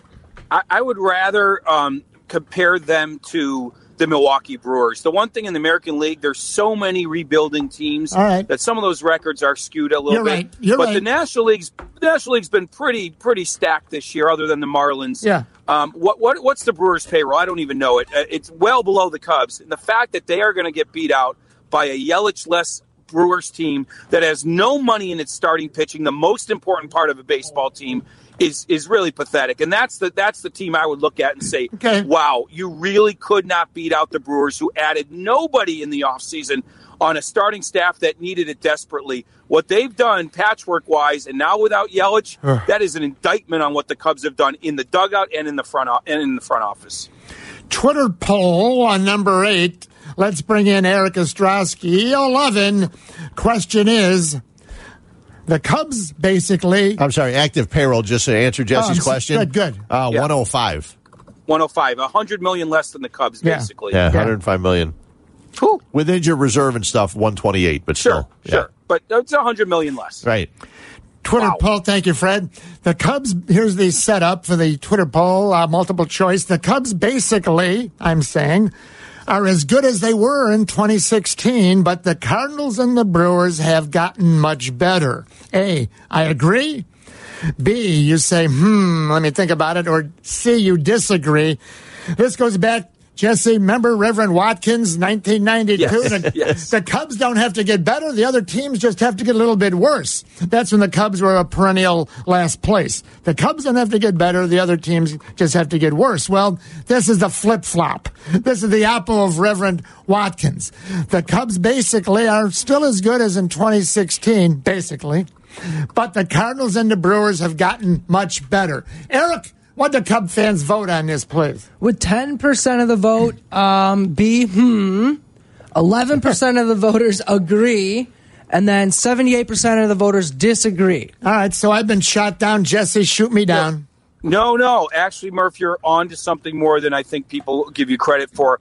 And and they're, and it's and they are responding emotionally to that. They are responding emotionally. I think a good baseball fan will understand. What did I just say? The National League has brought up it, its bottom, and it's gotten better at the top. There's no doubt. Look at the Reds. I mean, the Reds are are, are, are you know okay. They beat the Cubs, but they are. I mean, uh, you know, they're in la- fourth place, but they are a better team than than most fourth place teams in the American League easily. I mean, let's, let's face it. I, I think you're on to something more than most, and Theo has talked about that all year. But he said it in the in the in the scope that that we need to match their intensity and their urgency. We know they're better, so we need to to match it night in and night out, and they haven't been able to do that. I think it's closer to B, not necessarily A or C. I don't think it's Okay. you know just because they're the, the Yeah. rest of, the rest of the league All is right. better. I mean, face it, the Cubs starting staff was historic in 16 and 17, 15, 16, 17, and they haven't they, they haven't reached that. I mean, No. my my I expected late- they would. I my late they would. season shock, my late season shock has been Hamels and Lester not rising to the occasion. Hmm. It really has. I was shocked. I know age is going to catch up with everyone, but and I know a mid-season swoon was in them, but I thought, and obviously he's not healthy now, Hamels. I thought both those guys would lead the way in September. Right. That has not happened. It's Leslie Pacoda Rogers with us. No, I agree. Jesse, last quickie here, and uh, we could do this all day. We appreciate your valuable time. Thank you. Back up the truck. They're going to make some changes. Oh, you're going to hear that now for the next four, eight, 12 weeks. Oh, they're going to make some changes. All right. This is probably a 15 minute, but we only have two minutes. You know radio, Jesse. But mm-hmm. I'm trying to figure out how they're going to back up the truck. Now, I'll just say you can't trade Contreras. Where are you going to get a catcher? Yes, he's got value, but what are you going to do? Have, have uh, Lacroix, Lucroy? Uh, yeah, you got Caratini. All Don't right. you have that good catcher in the minors? All right, you got uh, Rizzo. You're not trading him. That's just me. Baez. My No. God, you're not trading him. And Kyle Hendricks, you're not trading him. Okay, zero value are guys like Heyward, contract wise. Who's gonna Who's gonna match your dog for our dog? And, and they got a hundred million. I don't you know, trade a hundred million for bad guys. You can't trade Heyward. You can't trade Kimbrel. Uh, but now, Oh, they're going to trade Bryant. All right. They're going to trade Schwarber. All right. Almora. Now, see, it takes two to tango. Now it's called to tango because people don't know what the tango was. Anyway, Jesse, you got to find a team that wants Bryant, that that needs Bryant rather, not wants, needs Bryant, needs Schwarber, needs Almora or wants them. Caratini, Fred. You got Happ, Bote. I mean, who who is the trade? Who are they going to trade here to, to back up the truck? Well, to back up the truck, it has to be Bryant, probably, um, or Mhm. Baez. I, I wouldn't put it past Baez if they feel there's a ceiling there and there's, you know, I, I'm just saying, if Uh-huh. you really want to change the culture, you have to change the culture. Yeah. Um, you know, I, I, I- th- this is my opinion. I don't know the answer. My opinion is they should go in a room, Jed and Theo, for for uh, shut the door for two days Mhm. and come up with a game plan that that covers everything. In other words, you know, investigate training bias, investigate training Brian, investigate signing this guy. Like, don't don't go in with just one plan. Go in with several. And work your butt off to come up with the best possible 25 man team you can next year. So I don't have that answer because Right. there's so many variables, right. so many. But Bryant seems like the most likely trade candidate for obvious reasons. EO 11's gone crazy, and time compels me to to, to uh, try to compress this. But Bryant, all right, he, he's got two years left. Right. So a team that needs him now is a team that has to wants to win now in the next two years. Right? You're not. You know, you're not going to a team that doesn't plan to win in the next two years doesn't want Bryant for their young guys. So, Unless they sign him when they trade for him. But yeah, go right, right, right, right. But so a team that wants to win now that needs Bryant for two years. how much of their minor league talent, and do the Cubs want minor league talent for Bryant and then rebuild again? It sounds so easy. You got to find a team that then you feel better about your team now. remember you could also trade star for star for whatever reason the the guy on the other team Francisco Hmm. All right. Lindor whoever All right. does, isn't happy he wants to move on All they right. want to change their culture you can go star That's for good. star you could also trade uh, Bryant for a top pitching prospect I don't know from the Astros All because right. the Astros have tons Okay. of it you know you know you find you find the match that works but I agree with you it's not No. it's much easier Right. said than done to get Yeah. true value much easier said than done Yeah, or they can have that uh, that two two day closed door meeting. They they can have it in uh, Maddon's post because you could roll a bowling ball through there and you won't hit anybody. It's going to be weird in a couple weeks when they make this announcement, you know, and and uh, you know, I don't know. Just think He- about they it. have their they have their presser on the seventh floor of their offices, and then he has a presser in his restaurant, right? Yeah. Just think about it. Five years ago, if you said, listen, you're going to win a World Series, go to the playoffs four years in a row, but you're going to miss a year, is it, You would you have you expected take it? that. Right. I mean, but is this panic because everybody expected con- it to continue? Of course you expected it to continue after four years. He's the, it's not. He's the squanderer. That's what Theo Epstein is. Oh, I'm the type of guy who will never settle down. This is Theo. Where pretty girls are, well, you know that I'm Get ready, Jesse. I kiss them and I love Get ready. Fred. Cause to me they're all the Get ready, Eric. I hug them and I squeeze them. Here we go. They don't even know Ah, my name. They call I'm me the the squanderer. I'm the squanderer. I squander, squander, squander, squander. Thanks, Jesse. See you, Jess. See you next week, guys. I hope. Bye. Uh, adios, amigo. Have a nice time in Mexico. Too much believe, too much believing in your own guys. Hey, at Fields Chrysler Dodge Jeep Ram in Glenview, you will get a low price and a whole lot more. It's a perfect day to head on over there. They're waiting for you. Just go on in, tell them I sent you. At Fields, all of their advertised prices are real. They don't change them once you come into the dealership. You say, "Listen, I saw this uh, advertised," and they say, "Here it is, right here, right here for you." At Fields, they want to earn your business. They will never mislead you to get you to come in the door. Check out the Jeep Gladiator, an unbelievable monster vehicle. You may have seen some of the commercials on it. For it, uh, go to Fields Chrysler Dodge Jeep Ram in Glenview or visit them at fieldcjd.com. Got to take a break when we return. Fred's got some White Sox notebooks for you. We got a ton of new, fresh Bears talk. And if you're on hold right now to talk Cubs, 332 3776, Murph and Fred, ESPN 1000.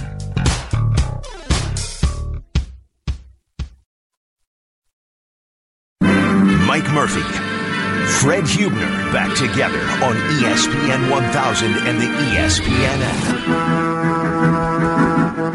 Eddie Olczyk's the best, man. Got to Eddie. If, if you know Eddie O, tell him Murph's going to play a soundbite of you from earlier this week.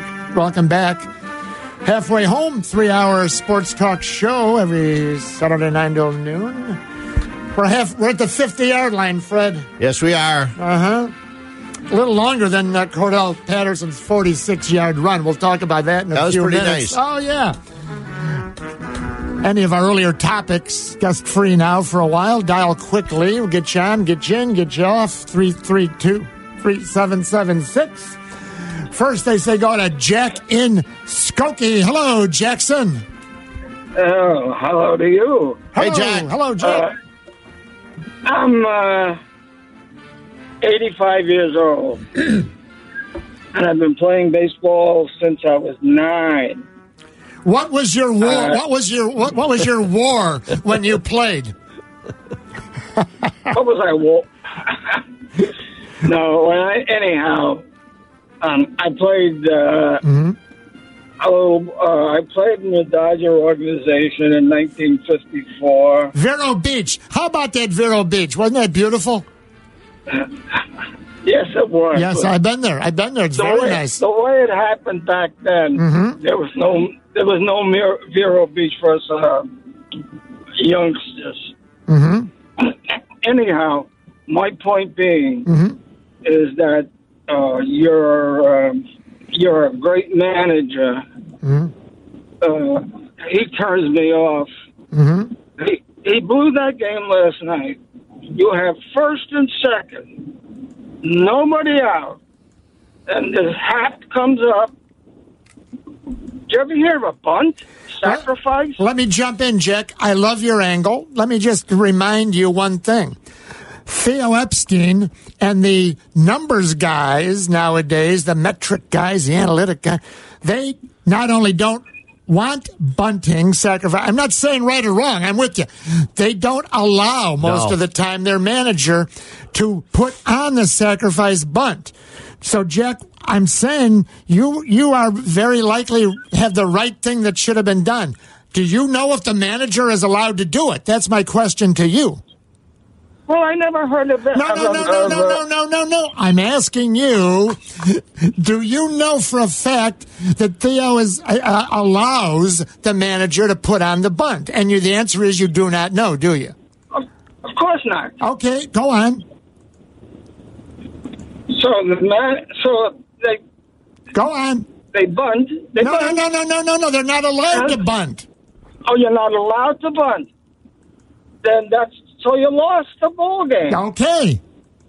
Okay. Now, even in high school Uh huh. and in league, in league ball, I played with Sandy Koufax. Mm-hmm. I played with Joe Torre. I played with the Aspromonte brothers. I Right. played with Joe Pepitone. Mm-hmm. And uh, we were always taught Mm-hmm. the right way to play the game. Well, here's the thing. Now hold that thought, Jack. The balls weren't juiced back then. Well, the right way then, they they being the metric guys, analytic guys, the front office guys, they don't want to play that way anymore. I'm not saying they're right or wrong. I'm just telling you the facts of life. Well, well, I think that I think this metric, whatever the heck it is, is is uh, it's just just unbelievably bad. There you go. Okay. Now we got to the Yeah. bottom line, Jack. That was Thanks, a Jack. great, great call, Yeah, Jack. see, the- Thank you, my friend. Call again. All right. Sure. Okay, buddy. Thanks, Jack. Here's the biggest problem. And, uh, you know, the numbers show, and everybody works by numbers nowadays. And all of the front offices are numbers guys. And they, they may have never picked up a ball in their life, but they do everything based on numbers. And uh, the numbers show that if you have a guy at first and nobody out, he, he- there's a better chance of him scoring than a guy at second base and one out. So you don't sacrifice bunt. Now, sacrificing a guy when you have first and second, and you sacrifice. I don't know what those numbers are. I know we can probably find them, but in a 2 1 game, getting one run makes a lot of sense. And everything you said's 100% correct. What the number doesn't tell you is in that particular situation, it's Ian Happ. Is he able to even lay a bunt down? Yeah, nobody does anymore. And- nobody knows how. Now, maybe those numbers, they go, oh, you know, first and second, nobody out. You got a better chance of scoring than uh, second and third and one out over the, all the numbers. Yes, say that. What about the individual time? You're down by one. You got to you got to tie this game. It's the biggest. Maybe you could say game of the year because if you tie it, you picked Yeah. up the game you lost on Thursday. Yeah. So the numbers are correct. It's all situational because There you go. Because when it's a two-one game or it's Uh-huh. a, it's the ninth inning, Yeah. you need that one run. It does, you know, help guys into a double play. You got a guy in two outs and a runner at third. What are the odds? Is it a better chance of scoring with two outs and a runner at 3rd Mm-hmm. or with one out and runners at second and third? I would think one out and runners at second and third would make more sense. But no, You- you'll score more runs first and second, nobody out, than second and third, one out. That's what the no. But each situation is different. No, no, but what I'm saying is, Yeah. if you, you let the guy hit and he hits into a double play, now you've got w- two outs and a man on third. Hmm. Or what are the odds of two outs and a runner at 3rd Mm-hmm. compared to one out runners at second and 3rd Mhm. You would think that just it makes more popped out. sense. He popped out to center. Okay, it makes more sense Yeah. to have runners at second and third with one out than it is to have man on third with two outs. Well, you would think because we're talking about the bottom of the seventh inning. Cubs are trailing two to one. Seven, eight, and nine coming up. Heyward he he gets on with a blooper. Hoerner gets on with a blooper. They got back-to-back duck snort singles. So here in the nine hole, not pinch hitting. He'd already been in the game. Happ, first and second, nobody out, down by one. Now if he lays the, he pops out to center. If he does lay the bunt down successfully, now you got top of the order. You got Zobrist in the one hole for Rizzo and pinch hitting. He's going to be at second, third, uh, one, One out. out. And uh, what does he do? He hits a fly ball to center field, which here would have been. It's all different. It's independent. I know you can't do it, but he, he'll get the run in probably. Yeah. I Well, mean, you- Jack's right, but Yeah. they, but Jack, you're right, but they don't do it. Now, I, I think I think the the numbers guys have gone to the point now where it's you never do this as opposed to you do it. You, we we prefer you don't, Right. but in some situations it makes more sense. They don't do it that way. and we don't know what they tell the manager in private. Never do well, they it. tell them what the lineup should be. well, never do it. yeah. And then Joe's, well, you know what? They don't want me to bunt. And this guy Happ don't know how anyway. Did you see earlier this week? Uh, they Joe said that uh, he's gone away from being able to tell people what the order is or the li- the line batting average or batting order is going to be for Yeah. you know a couple days in advance, Right. Because of all the injuries, he Well, can't tell guys. That was, as they say, half baked and cockamamie from the beginning. Yeah. And that was Theo. And they buckled to the players who came in in the off-season review the day after this. Oh, we want to know ahead of time. Everybody talked a lot about Rizzo coming and playing in that game and then hitting the home run. Hmm. Did Rizzo not being able to run cost them that game as, as opposed to help them? Because on the on the bunt he couldn't get to the ball. Well, not only he that- also couldn't score. He was doubled off uh, first base in the uh, first inning. He led off with a walk. Castellanos in the bottom of the first hit a liner to short, caught, and then he couldn't get back to first in time, partially maybe because, of Because the of his ankle. leg, yeah. Now, caller Jack from Skokie. I liked him. You know why? He was legit. He named guys the Aspromonte brothers. Right. He played with those, so he was a Dodger farmhand, probably AAA. Now, Eddie O, right? Edzo. You should you should have seen Eddie Zope or uh, Ed, Eddie Olczyk pick it at short in twelve inch. when we come back, It's unbelievable. when we come back, I'm going to play. He probably could have played Major League Baseball. Oh, Eddie, tremendous player. But he was better at hockey, you Yeah. know. So, uh, He's pretty good. yeah. Now, here's the thing. When we return, Jack and Skokie, if you're still listening, hang on. You're going to love what Eddie Olczyk said uh, the other day with the Caparoo back in a flash. Murph and Fred, ESPN 1000. We'll get back on the Bears, yes.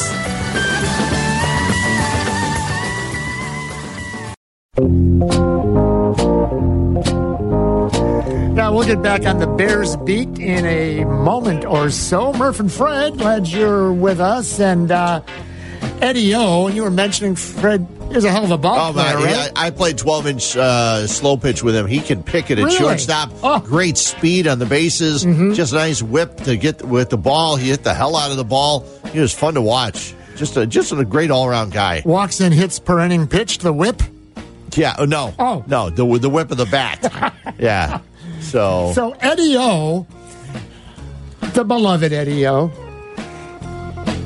hockey expert, hockey guy. He knows a little bit about baseball.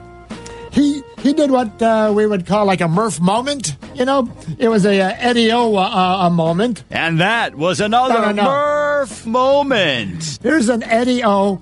Uh, I, I would use the word rant, but that's got a negative connotation. He was on a roll. okay. I, you know, 11 uh, uh, edited this out, tightened it up a little bit. Uh, uh, Cap was there and interacting, but mostly Eddie O, and it's self explanatory. But he's saying, What the heck is going on? How come this is like our caller from Skokie, Jack, a few minutes ago, right? Yep. You know, manufacture some runs. Uh, or don't they do that anymore, Eddie says? Do you think that the Cubs have that ability to play? I I don't know. Is is is the word or is the phrase "small ball" still relevant with this team? Like, do they have that ability to go ahead and you know move a guy over, you know, sacrifice yourself, and then find a way to to to, to eke out a run, right? Like, I mean. But you don't do it all year. See that that's what I would disagree with you with, saying, you know, I don't care how you do it, you know, manufacture runs or whatever. And again, maybe I'm reading into it. I, I just took that as wow. You know, Cap's thinking that hey, they get a man on, uh, you know, they get a man on first with nobody out. I'm going to sacrifice somebody, and then I'm going to go ahead and try to get him in from second base. That's the way that I took that. I don't know if you meant it that way, but I just don't. If you don't play that way, I guess the question I'm asking you, Cap, do they have that ability after not really doing it all year? Right? Like, I mean, look at there's the times question. where a guy goes and he, you know, he purposely hits behind somebody, or you know, he gives himself up that's what I'm saying. I don't know if they if it's in their DNA let alone to even try that they even have tried to do that. Miss a little, miss a lot. Eddie Olczyk uh, with the Cap Man, uh, Cap 9 till uh, noon. Cap and Friends, Cap and Company. Cap and Company. Eddie O was a head coach in hockey, NHL. So he's looking at it from both a player perspective and a head coach or manager in baseball, same type, you know, perspective. And he he encapsulated, not cap, Right. encapsulated everything right there. Can they even do it? Why don't they do it? Let me just say this: in the Cub game yesterday, the two runs. Now this will tie in. The Cardinals got a two-run RBI single in the top of the sixth by Molina, Yadier Molina. to- After the bases were walked. Th- That's true, and tu- and they win. The, it turned out to be you know the game. Yeah, that's it. Now, but let's look at what Eddie was just saying, and Jack from Skokie, etc. Other than that, the Cubs did a good job. The Cardinals were only one for 11 with runners in Oh, scoring yeah. position. Yeah. Mills was terrific. He Yeah. comes in, He was spot really good. starts four and two thirds, and you know bullpen was relatively good. They walked nine guys though, but nine pitchers. But right here. So it's the sixth inning. The Cubs are winning one to nothing. The top of the sixth, and here's what. So the Cardinals are coming up three, four, five. Goldschmidt Phelps walks him unintentionally on four pitches. Ozuna he walks him uh, on four or five pitches. I'll tell you what though, the three-two pitch could have been a strike either way, but what that's a whole different topic. So he walks the first two guys. So Joe says, let's bring in uh, Sheck. That's what he calls him now. I've heard. it. Oh, Sheck had a, uh day off. Okay, see Sheck. He walks the uh, fifth hitter, uh, Carpenter.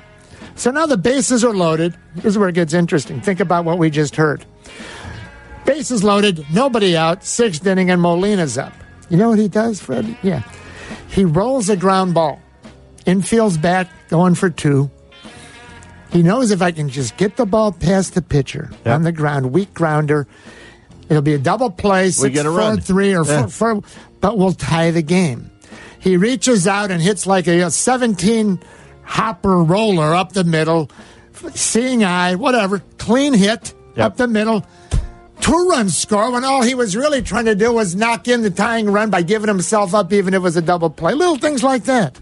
That's how you win. He had three of the Cardinals' four hits. That's right. Yeah, they only had one other hit the whole game. Cubs and hit- the Cubs still lose two to one. Cubs hitting the four double plays and uh, nine uh, walks uh, given up, and it was a real uh, a back breaker right there.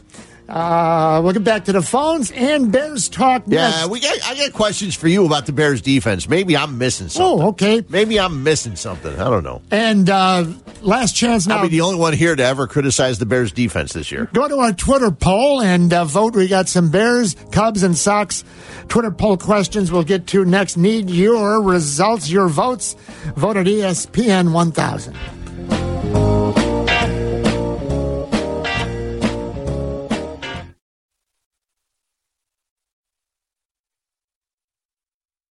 Some Bears talk here. Fred I had a quick question. 12 men in the huddle. Yeah. Now, how, you're the football guy in the room here. How does that happen? I- People are players are stupid.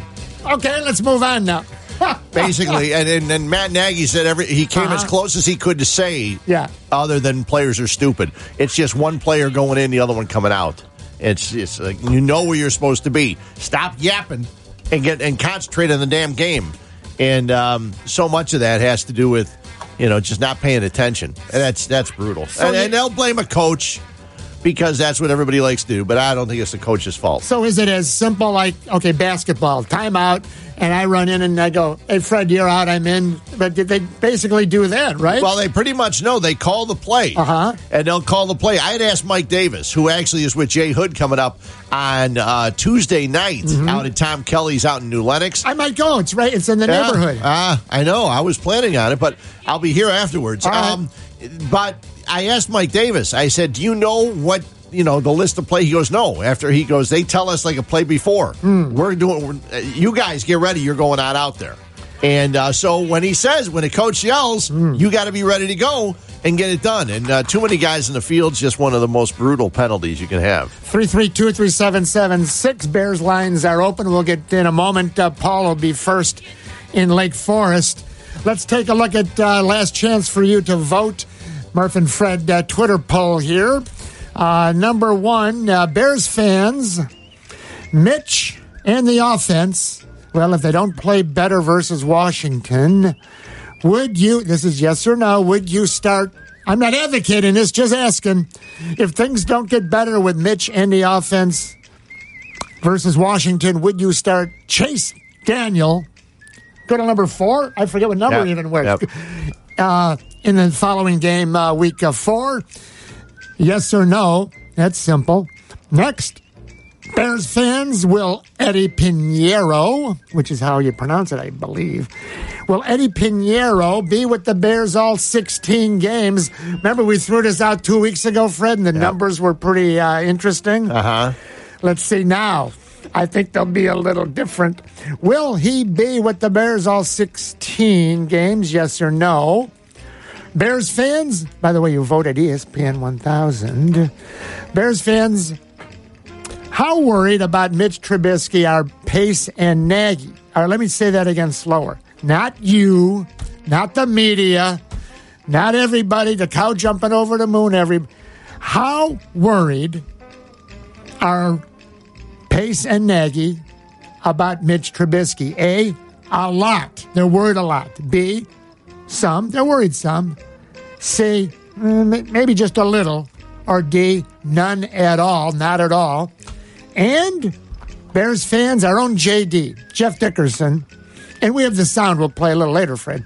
JD says, I like this. Even with the Bears defense, you still cannot run a John Fox offense. I haven't heard John Fox name in a long time. And expect to win and win the Super Bowl. Agree? Hmm. Thinking about it. Or disagree. Fred's got some defensive thoughts. I got some uh, numbers here. More or less questions about the defense. All right, let's quick slide in uh, Paul from Lake Forest. Hey, Paul. Hey, good morning, guys. Great show again. What's up, Paul? You know sports, you talk sports, no fluff. Feel free to use that. Did I want. tell you how my I, I put my uh, credit card in the ATM the other day, and the ATM ate my credit card, and what a hassle that was? Do you want to hear about that or talk football? Here we go. I know you guys appreciate angle. Okay, right, so like your my angle. Oh, I thought you meant Adam Engel because he's starting to hit the ball for the White Sox. Ah, I but like your okay. angle. I'm sorry. Go oh, ahead. wow. What is he up to 230? Well, you know, um, but he- he's got four homers in the last like month. It's Uh. unbelievable. But anyway, go ahead. What if the issue is isn't that Trubisky is not Mahomes, but the issue really is that Nagy is not Reid. He the the coach at Green Bay Mm-hmm. took Nagy behind the woodshed after game during game one. That was a thorough beat down by a rookie coach. I do And like your angle. I like your angle. Go ahead. I like your angle. Sorry. Go ahead. No, and Fangio owned him last week. I think the guy's taking himself too seriously now. It's a small league with coaches that all know each other. They get together, they see what the guy's doing.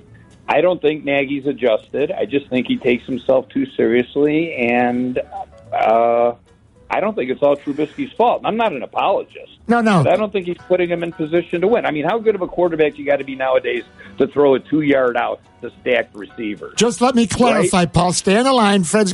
Just let me clarify. You're sort of giving me apples and oranges. Are you saying X's and O's, or you don't like that? You feel like sort of like a Joe Maddon. You sort of like high pro.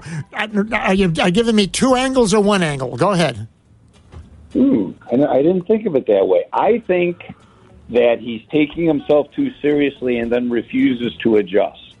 Hmm. Okay, I, no, I That's I got you. I got you. Hey, phone again. Good one. Thanks, Paul. Good Thanks, angle. Paul. I like your angle. Yeah, it's, it's it's the biggest thing, and it comes up every once in a while.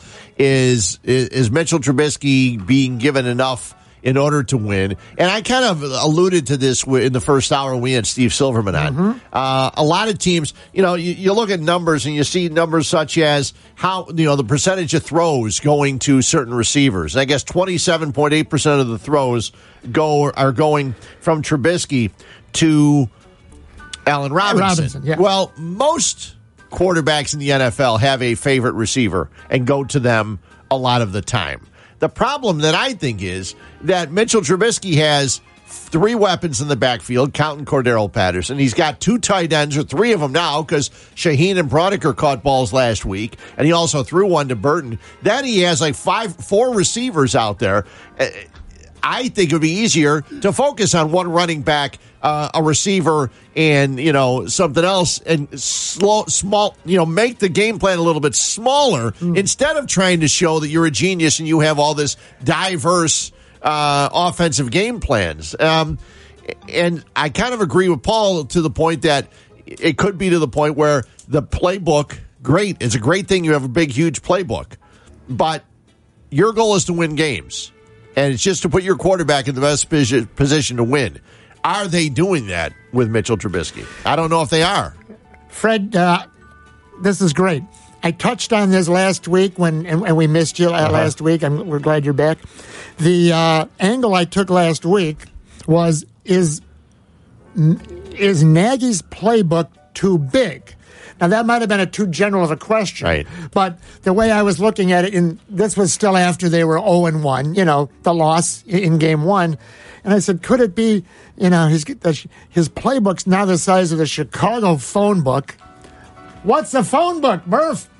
As maybe it should be more the size of like uh, you know the La Grange Park phone book. Is the playbook too big?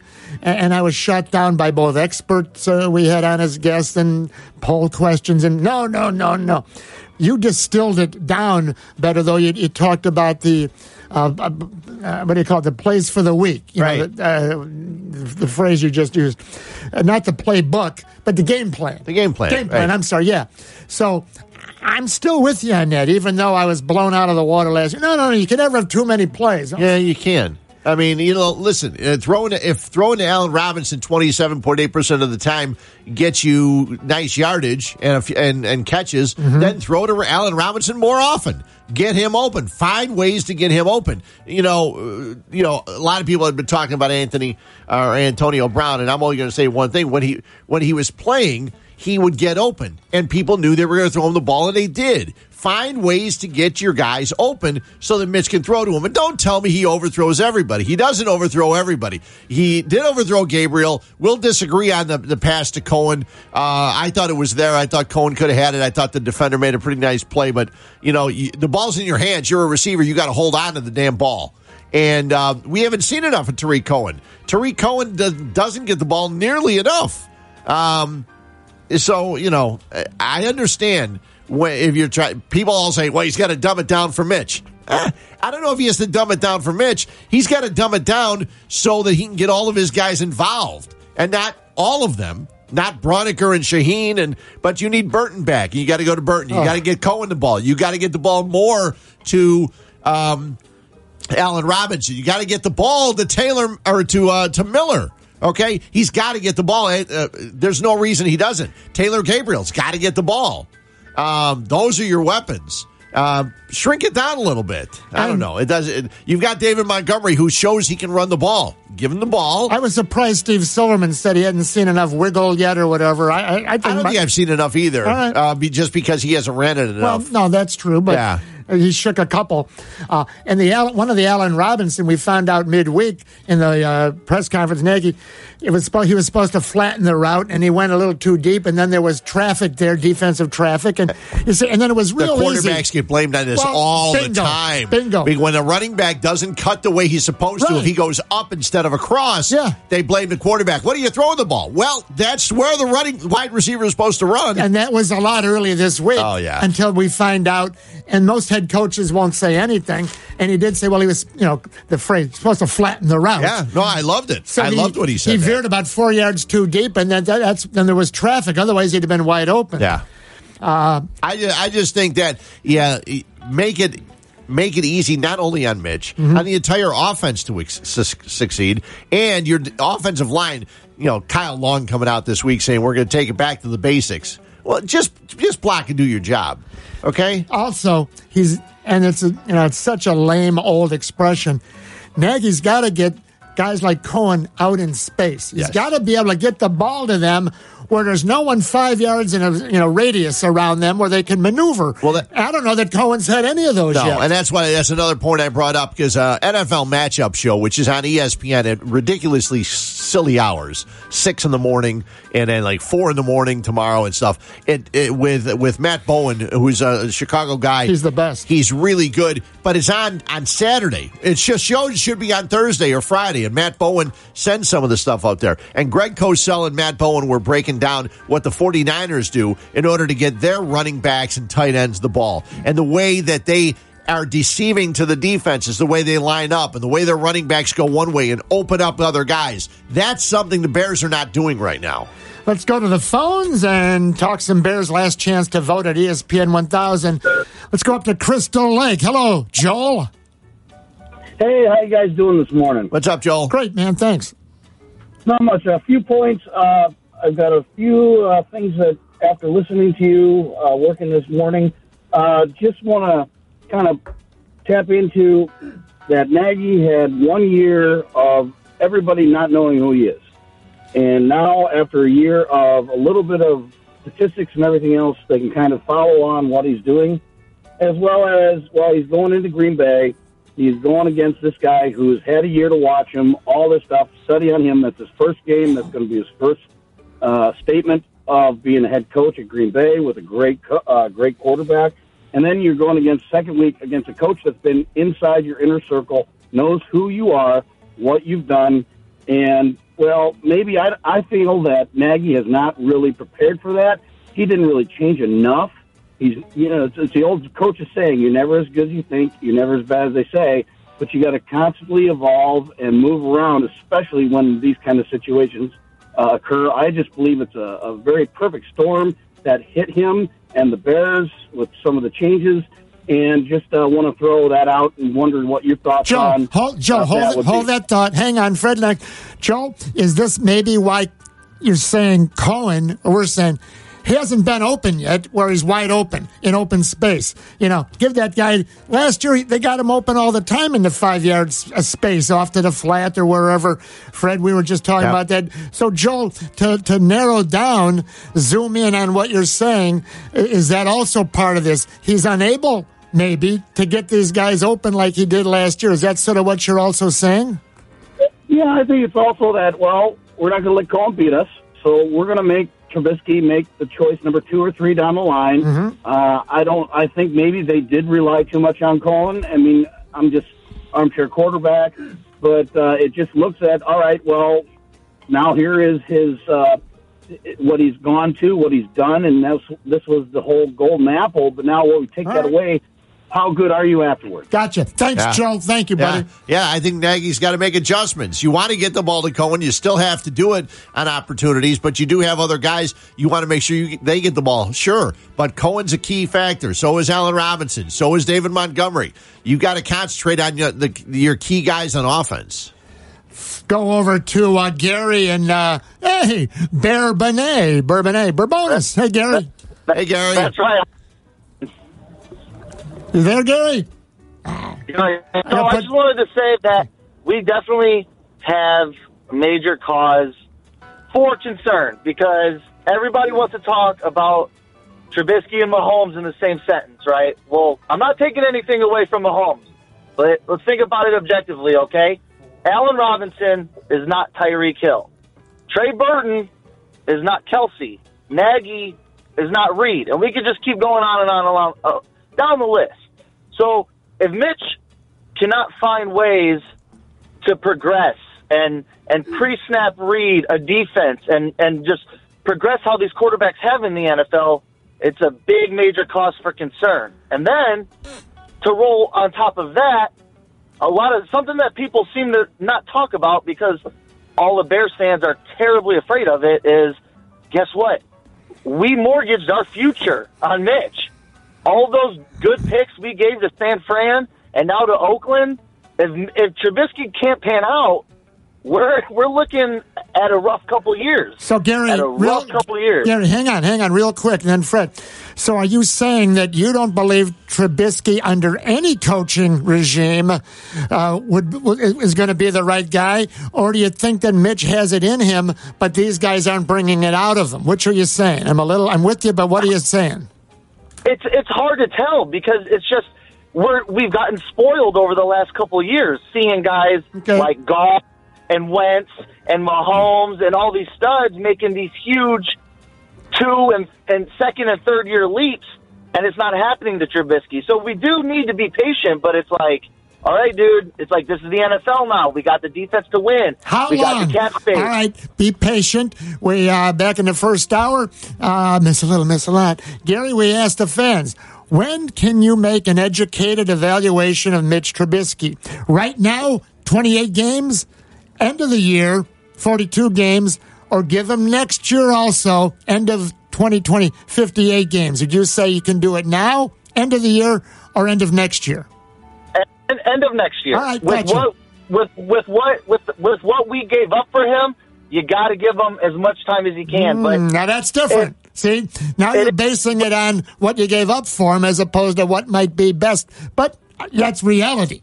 That's reality. Right. I know. Gary, good job. Thanks, buddy.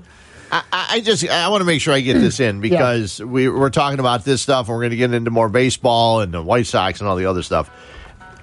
I hear everywhere that the defense is great. And I went back and watched the Denver game. Did the defense stop the Denver Broncos in the second half? I mean, it was the interception at the goal line. That was a great play because the ball was overthrown. Um, Because the ball was over. Right. It was a great, the ball was Otherwise, it overthrown. wouldn't have been an opportunity to make a great play. wouldn't- right. It Actually, right. So Kyle Fuller, great interception on a ball that was overthrown. Um, but Denver marched, fourth quarter, Denver marched up and down the field. Floyd, who I love the way he's been doing, he couldn't hold on to an interception. Ah.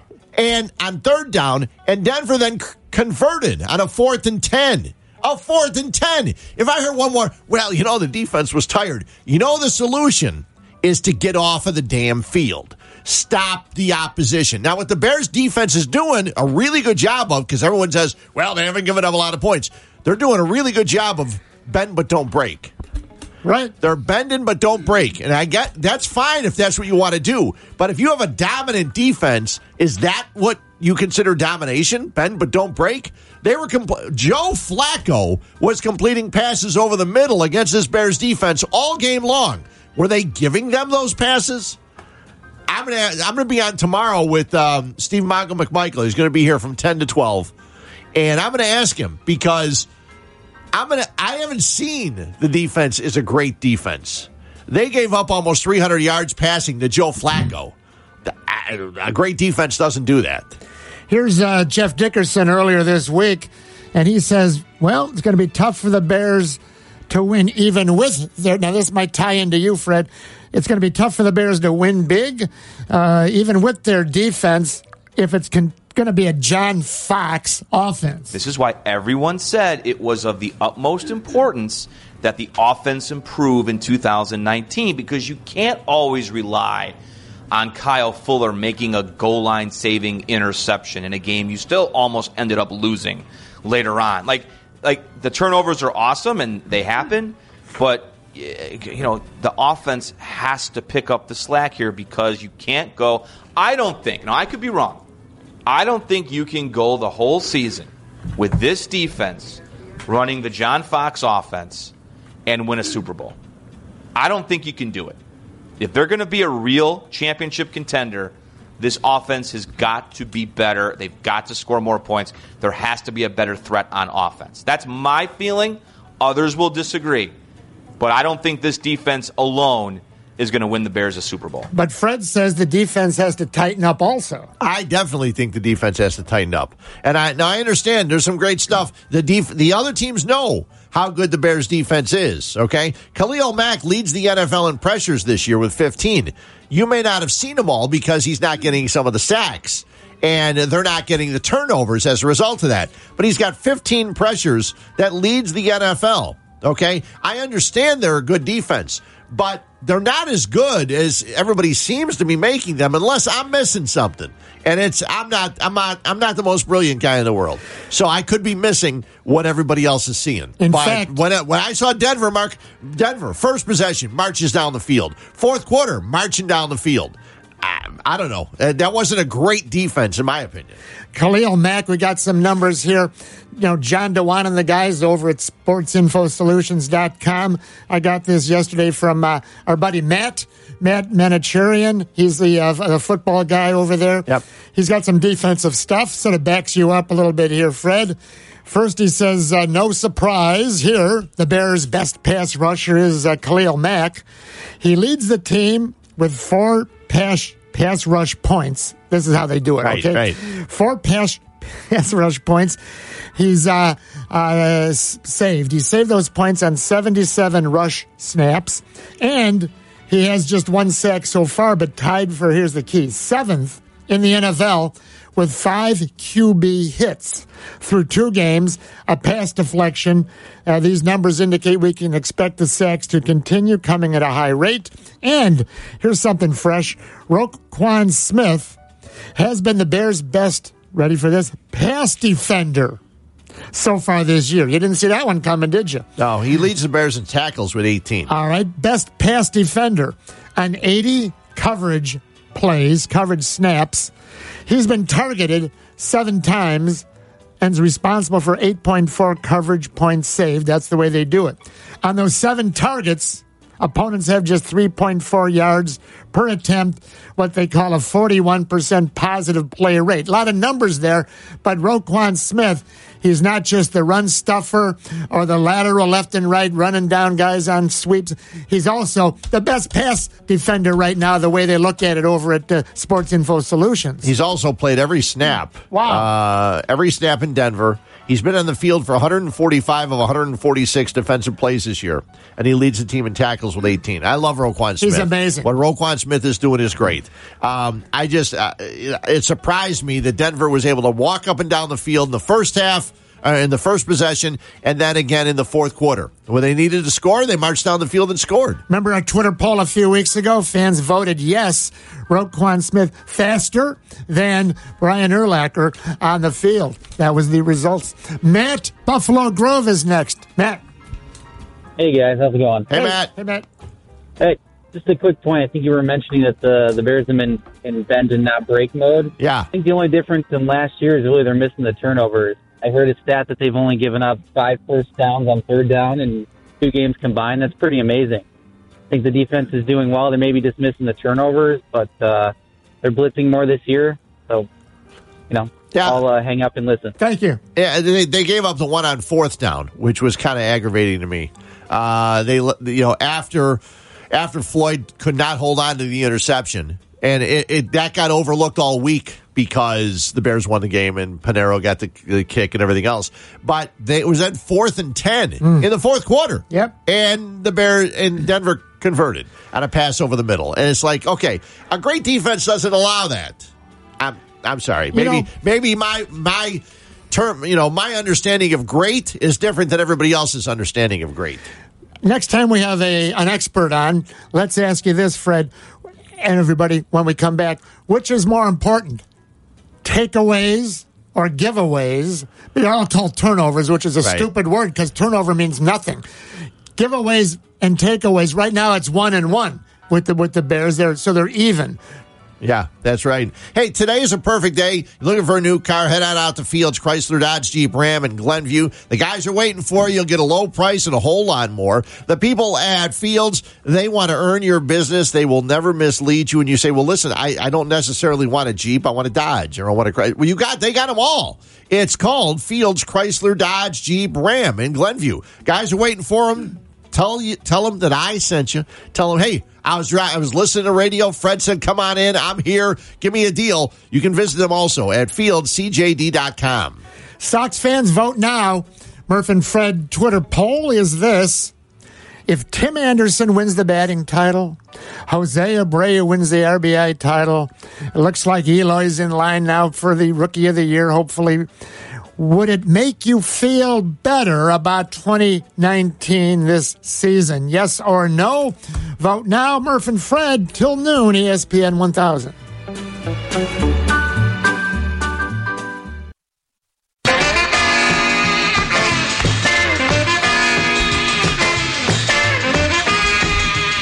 On the home stretch, Murph and Fred.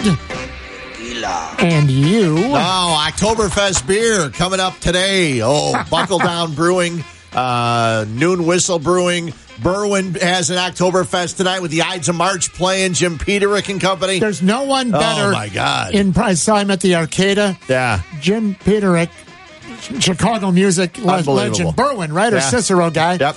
He's the best. If you ever get a chance, he doesn't Go just to Berwyn Oktoberfest tonight. I can't make it, but go on out there. You'll have a great time. and he doesn't just do uh, Ides of March Oh, and no. uh, well, he's got he does Ides of March, Survivor. He's been in like five different groups, But and he he's got all these great songs. and he doesn't just do them. He No. does all kind of things. Yeah, he's All- great. Yeah, later on tonight. So the uh, White Album, uh, they're going to be doing at uh, Arcada in uh, December, I think it is. Oh, yeah? Oh, yeah. Huh. Like Mickey Dolenz is in it, Todd Rundgren's in it. You're good. Yeah, I saw it. I, I saw that. That's yeah. right. I didn't know what it was called. Yeah. But yeah, I, uh, Todd's coming to the arcade. That'll be fun. I just saw Todd recently over across the street Ah, at the Chicago Theater. But uh, yeah, heading to uh, Buckle Down Brewing for a beverage Mm-hmm. on Oktoberfest. Today is day one of Oktoberfest. It only goes for two weeks. People don't, might, may not realize that. But it goes for two weeks, uh, even in Munich. Uh, Munich started today, ends on October 5th or 6th, uh, the day the Bears are in London.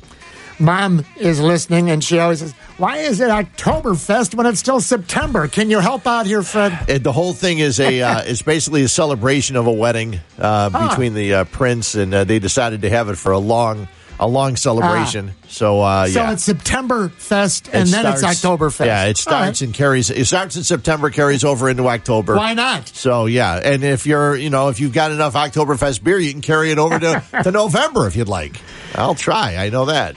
Lovely uh, Dana's uh, favorite two people of all time, other than you and me. Uh-huh. Uh, Todd Rundgren and uh, Mickey Dolenz. Oh, So- well, then you're oh, going. yeah. Yeah, Yeah. You're, going because Todd, yeah, Todd's great. Mhm. Todd does the same thing. He plays a lot of different groups or Mhm. different songs, and he's worked and produced a lot of different people. Yeah. But back to the old sports Yeah, I like it. You guys only talk sports. Yep.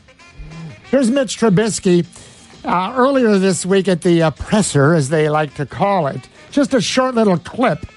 Now, I found it maybe more interesting. Maybe I read something into it, but it's just a short when he's talking about, you know, when he's scrambling or sometimes it's a planned scramble these days. You never know for sure, but scrambling and the wide receivers, listen closely. It's, it's short. Definitely want to see those explosive plays, and I think me extending plays and getting out to the pocket can definitely open that. And the guys got to know that once I move, uh, I'm looking to pass first. I'm not looking to run. So we got to do a better job on scrambling drill, getting open, and just uh, making the play. All right, stop the tape. Now, you know, I'm not here to cause no trouble. You're I'm just here to do the Super Bowl shuffle. shuffle, Uh-huh. right. Did he at the and it's only ten seconds, I'll play it again. Did he not say there at the very end and the wide receivers also need to do a better job. He can put it on himself, I think, on the scram. Maybe on the Well, there's two different. Before you play it, Yeah. there's two different things you listen into it because last year when he would tuck the ball and run a lot, right. they had to block. Okay. Now, if he's not going to do that, they got to get open. So it looks like the Bears have told him to make a concerted effort to Ah. not run Yeah. and try to find the guys. And maybe he's saying that they're not quite getting open yet. Case in point, when he climbed the ladder on the uh, big 25 yard play near Yep. the end, here he is again. Definitely want to see those explosive plays, and I think me extending plays and getting out to the pocket can definitely open that. And the guys got to know that once I move, uh, I'm looking to pass first. I'm not looking to run. So we got to do a better job on scrambling drill, getting open, and just uh, making the play. We, got, we got to do a better job uh, getting open. So, whatever that means. But yeah. it's all right. I don't mind him saying that. No, I don't either. And he's right. They do have to do. He's got to have some options. Once Mm-hmm. they see that he's running and he's scrambling and the play is broken down, they got to get open. Could I ask uh, you guys quick, uh, EO11, Fred? So the uh, Cordarrelle Patterson run, the 46 yard run, Uh-huh. was a, I'll call it basic pitch. He was lined up as the tailback, number 84. And he was far enough from Mitch that it was the pitch worked. Uh, Right, it wasn't Unlike like the first play of the culling game, off the the first shoulder, play of the season, shoulder right? pads. Uh-huh. Uh, EO11, uh, how, you were mentioning how fast that like that was real fast, right? Yeah, so that was by NFL Next Gen stats. That was the fastest any player has ran on the field in the last two seasons. It was 22.9 miles an hour. That's pretty good. Yeah.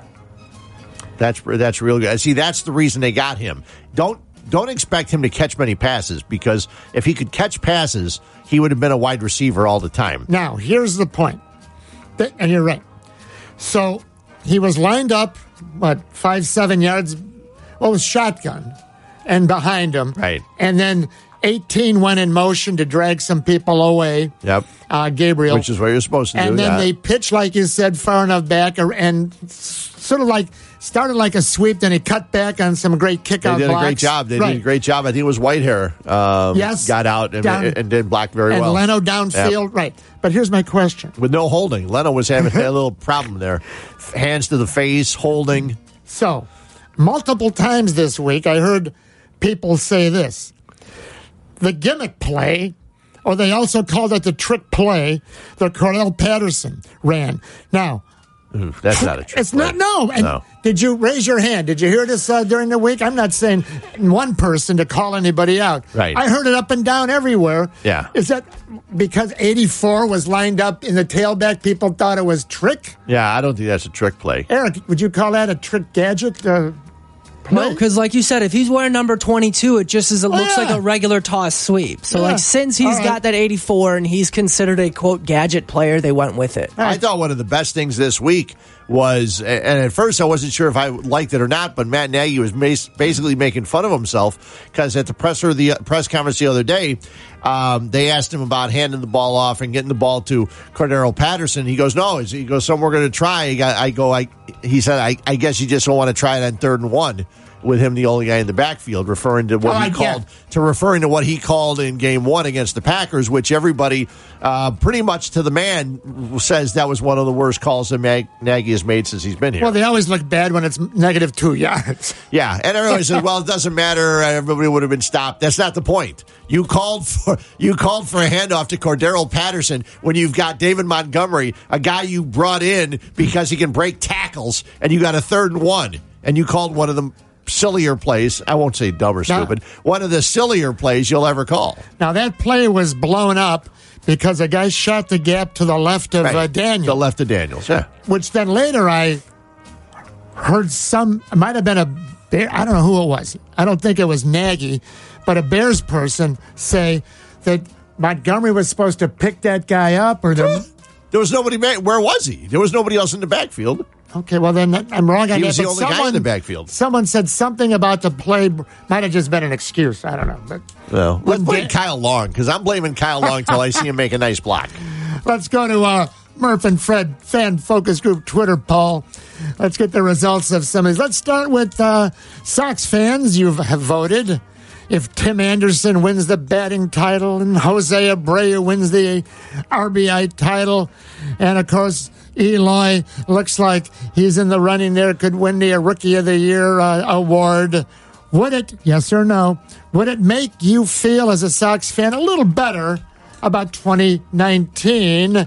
Uh, let's go to EO11. He's got the numbers there. EO Elev. Eric Ostrowski, what do you Sox fans say? So pretty tight voting, uh, with 46% saying no, 54% saying yes. I call that a statistical teeter totter tie. That surprises me a little bit because uh, you know the, this year you weren't going to win. You wanted to be better than you were last year, and guess what? They are uh, better than they were last year. And um, you're, you've seen production from a guy that was bad last year. You've seen production from two guys that were bad last year, in Giolito and in Moncada. You you called up Jimenez, and he's got 29 home runs and 75 RBIs. You've got Abreu leading the league in RBIs. I don't know how you could not feel better about it because of those guys um, than if they weren't doing that. You know, you look at some of the names, sure, the record's not what any fan would want his team to be, but it's, they're going to win more games than last year. I don't Right. know if that's damning with faint praise, as Well, Dan basically, yeah. Chickens used to Yeah. say. But